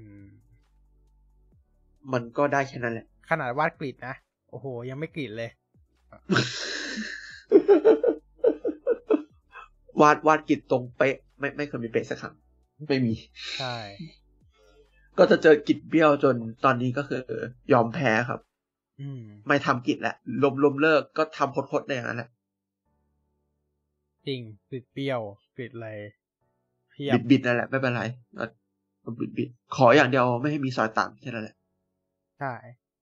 แล้วก็ไออัปเดต Financial ล่าสุดเนี่ยเขาเรียกว่าแทบจะปั่นหุ้นกันอยู่แล้วหุ้น เออเห็นเห็นคนในเกม คือคือเรายังไม่ได้ซื้อ DLC นะ แต่เห็นในกลุ่มเขาโพสต์กันว่าแบบโอ้ยเดี๋ยวปั่นหุ้นกันสนุกเลย ยังยังยังไม่ได้ซื้อเหมือนกัน แล้วก็จริงๆก็ไม่ได้เล็งไว้คือมันเป็น DLC ที่แบบไม่ค่อยน่าสนใจเท่าไหร่เออเออมันมันดู capitalism เกินไปการรอลดราคาไม่ไม่ได้เป็นแบบนักลงทุนเป็นนายทุนขนาดอืนั้นม คือ DLC นี้กะรอลดราคาเลยอะแบบอืมมันไม่ได้แบบจำเป็นถึงขนาดแบบเฮ้ย AirPod DLC ว่ะเฮ้ยเออ Industrial ไม่ไม่ว่ะจะเออ มันไม่ได้จำเป็นถึงขนาดนั้นอะมันมันไม่ใช่ มันไม่ใช่มอดแบบจำเป็นแบบพวกแบบเอ่อ transportation airport หรือว่าพวก ใช่ใช่อะไรอะอินดัสเตียลอะเออเออเออเราเรารู้สึกว่าแบบเอออย่างอะสำหรับมือใหม่นะครับ แนะนำ DLC ที่ต้องซื้อเลย Mass Transit แน่ๆหนึ่ง DLC เนี่ย DLC นี้ยังไงก็ต้องซื้อถ้าถ้าไม่ซื้อต้องต้องถามเลยว่าคุณคุณเล่นยังไงคือคือมันจะมีสิ่งที่เพิ่มมาหลายอย่างเลยนะ พวกโมโนเรลอะไรแบบเนี้ย เพิ่มมาเยอะอยู่ เกี่ยวกับทรานสิตต่างๆเนาะเพิ่มมาเยอะมาก ใช่ อืม แมททรานสิตอันนี้ อันนี้ อันนี้ อันนี้คนซื้ออย่างยิ่งเลย แล้วก็ถ้าถ้าถ้าถามว่าลองลงมาก็จะเป็นพวก Industrial อืม Industrial มี Parklife แล้วก็อาจจะมีพวก Green Cities อะไรพวกเนี้ยอ่าฮะแล้วที่เหลือก็เฉลี่ยเฉลี่ยกันไปเนาะอาจจะซื้อ Campus Plaza อ่า Plaza Promenade อะไรแบบเนี้ย ประมาณเนี้ยเออก็ซื้อไปครับ แต่จริงๆถ้าพูดถึง financial district อะ ผมว่าถ้าถ้าซื้อถ้าถ้าถ้าแบบถ้าพวกเราซื้อมาอะไรเงี้ย ก็คงไม่น่ามีจะไม่น่าจะมีนัยสำคัญอะไร เพราะว่า สุดท้ายแล้วเงินของเราก็เป็น unlimited อยู่ดีใช่เออก็จริงจริงเพราะเพราะว่ามันมันมีฟังก์ชัน investment ใช่ไหมที่อืมเออใช่มันมีฟังก์ชันการล investment ทุนซึ่งเกี่ยวกับหุ้นอะไรพวกเนี้ยเออเราเราต้อง invest ด้วยเหรอเรา เราเล่นอะไรแบบนะเราอะไรนะเอ่อตอนนี้เมืองเราก็ติดลบสี่แสนเจ็ดแล้วก็ทำทำกำไรอยู่ทอืมล่าสุดเกินที่เปิดเมืองอีกนิดที่เปิดเมืองใหม่ไปใช่ไหม save พังเรียบร้อยำ โอ้ยเรียบร้อย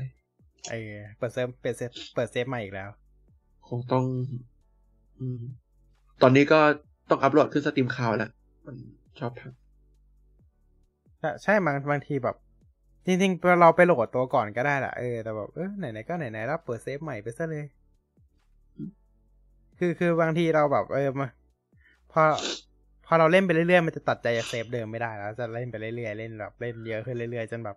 พอ save พังแล้วเราก็จะแบบ เออ save พังละไปไปเริ่ม save ใหม่ำกัไปนเถอะไปต่อเออแล้วก็จะแบบเออ Moving เริ่ม save ใหม่ ทั้งทั้งทั้งที่ไปโหลดก่อนหน้านี้มันก็เล่นได้ละอ่าฮะเราไปโหลดเซฟที่เรากด manual save ก่อนนะเนี่ยเราก็เล่นได้ละคือ auto save มันมักจะเล่นไม่ได้ถูกปะเราไปเล่น manual save มันก็เล่นได้ละอะไรแบบเนี้ยเพราะว่าแบบอืมบางทีเราแบบเออผังเมืองตรงนี้ไม่สวยเลย เราไปรีเซ็ตดีกว่าอะไรแบบเนี้ยอืมอืมนั่นแหละ แล้วก็ชาว Cities Skylines ก็ต้องเล่น mod ด้วยแหละเอาจริงใช่ๆอืม ไม่งั้น ไม่งั้นแบบอืมมันน่ะมันมันเล่นยากอยู่นะ mod มันก็ mod มันช่วยเราเยอะอะเออต้องบอกเอาเป็นว่าถ้าถ้าไม่ลง loading screen mod ก็ถ้าเซฟใหญ่ก็รอไปเถอะครับ ตอนนี้ก็ไฟล์โหลด to ไฟล์โหลดอันไหนพังเออ มันตอนนี้มันเปลี่ยนเป็น mod อะไรแล้วก็ไม่รู้นะเอออืมอ่า เพราะฉะนั้นไม่ต้องบอกนะครับว่าผมเล่นเกมอะไรเยอะที่สุดก็อืมเกมนี้แหละอ๋อเอาเกมนี้เหมือนกันเหรออ้าวแน่นอนเกมนี้เยอะสุดอยู่แล้วอ๋อจริงๆจริงๆเกมนี้มันก็เกมจะเป็นเวลานะใช่เพราะว่าเปิดทีนึงก็เล่นแบบ อืม สมมติเปิดบ่ายก็คือเล่นมันทั้งบ่ายเย็นเย็นยันค่ำไปเลย ก็ค่อยๆเล่นก็ไม่ใช่แบบเล่นรวดอืม แต่แบบเราไม่ได้เปิดทีไงเราแบบเปิดแบบนานๆเปิดทีนึงแล้วแบบเปิดทีนึงก็คือแบบเล่นยาว เล่นแบบยาวๆไปเลย อะไรแบบเนี้ย อืมแล้วแต่ถ้าถามว่าเกมอืมอะไรเลนะกาซี่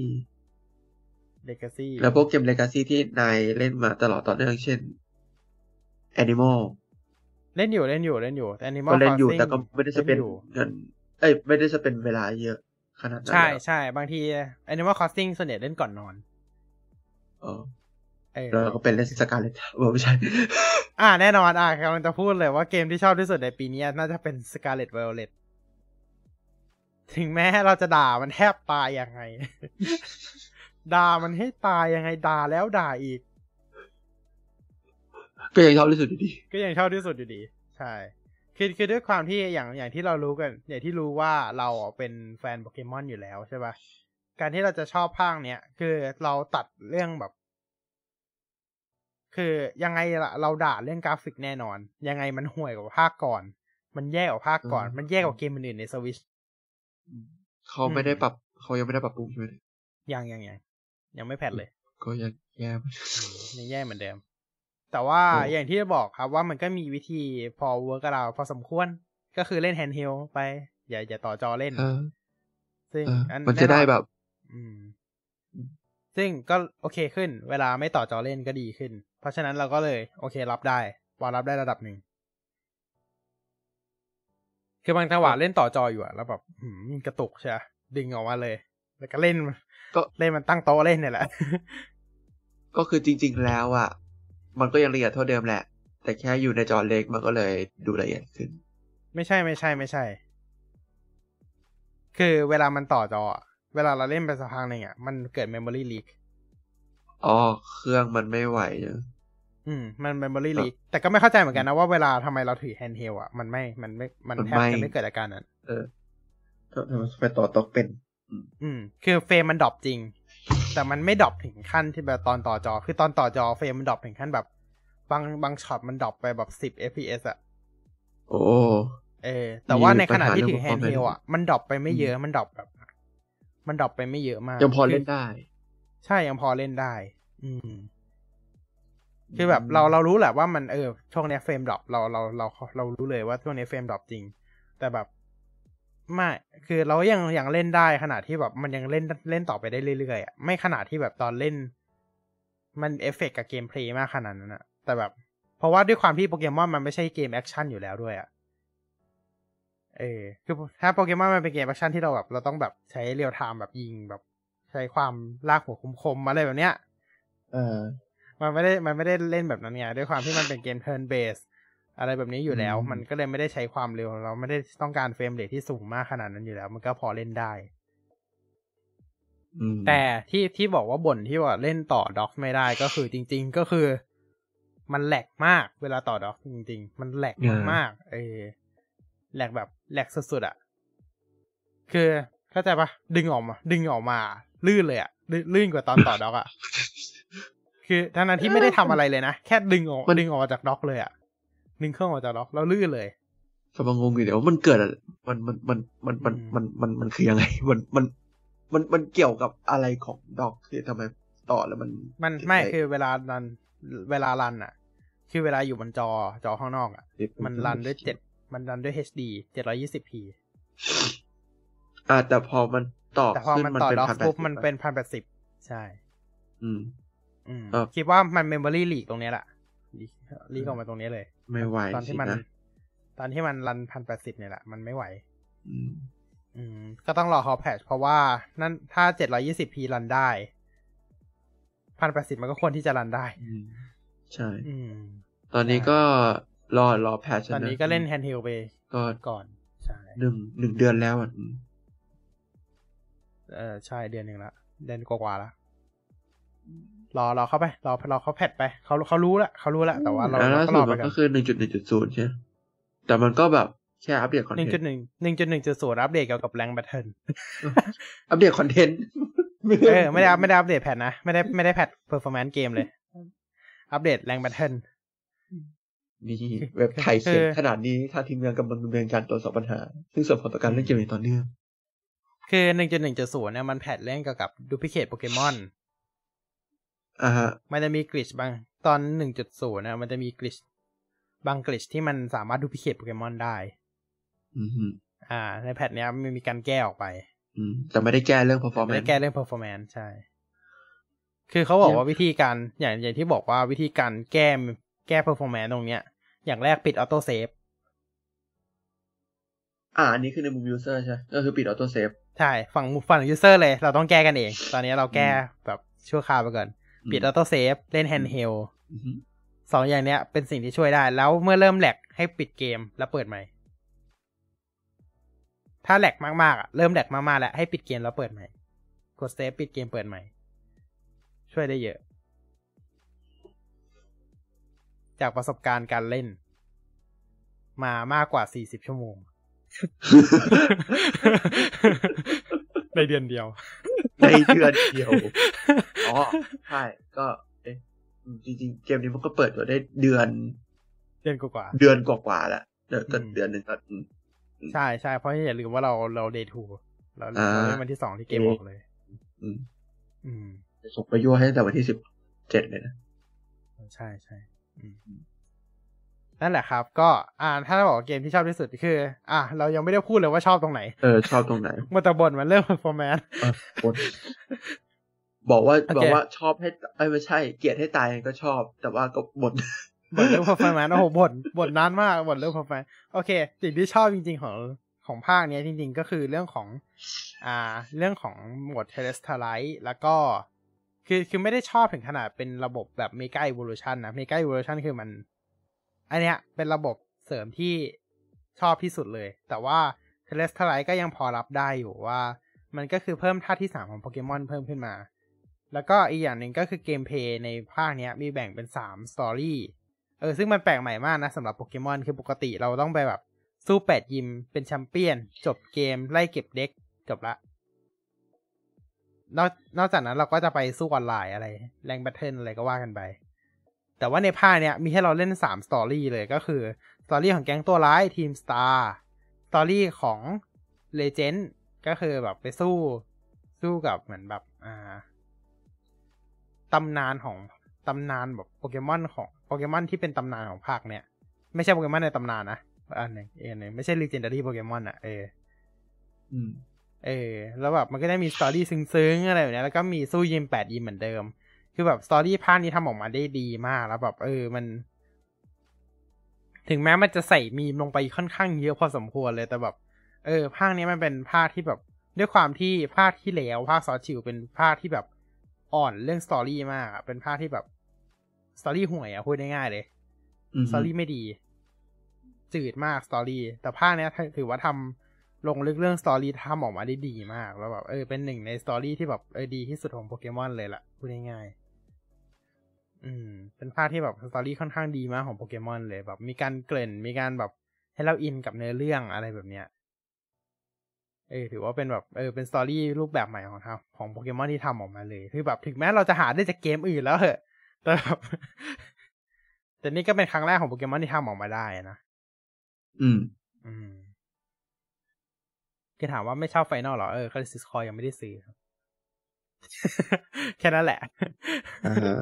แค่นั้นเลยว่าทำไมแบบเอ้ยจริงๆเราก็ชอบไฟนอลเหมือนกันนะแบบเออแต่แบบคาริสิสคอยยังไม่ได้ซื้ออะแถมอาร์เมอินดิเกตมันมันมาตั้งแต่ปีที่แล้วอะขอขออภัยด้วยนะนั่นแหละ มันก็เลยเป็นเหตุผลว่าทำไมปีนี้เราถึงยกให้โปเกมอนเป็นเกมที่ชอบที่สุดอืมไม่งั้นโดนไฟนอลตีตายไปเลยแต่ถ้า 2020 น่าจะเป็น Animal Crossing เล่นมันทั้งวันทั้งคืนอะ Animal Crossing ตอนนั้น อืม ตอนนี้กี่ชั่วโมงแล้วเนี่ยไม่แน่ใจ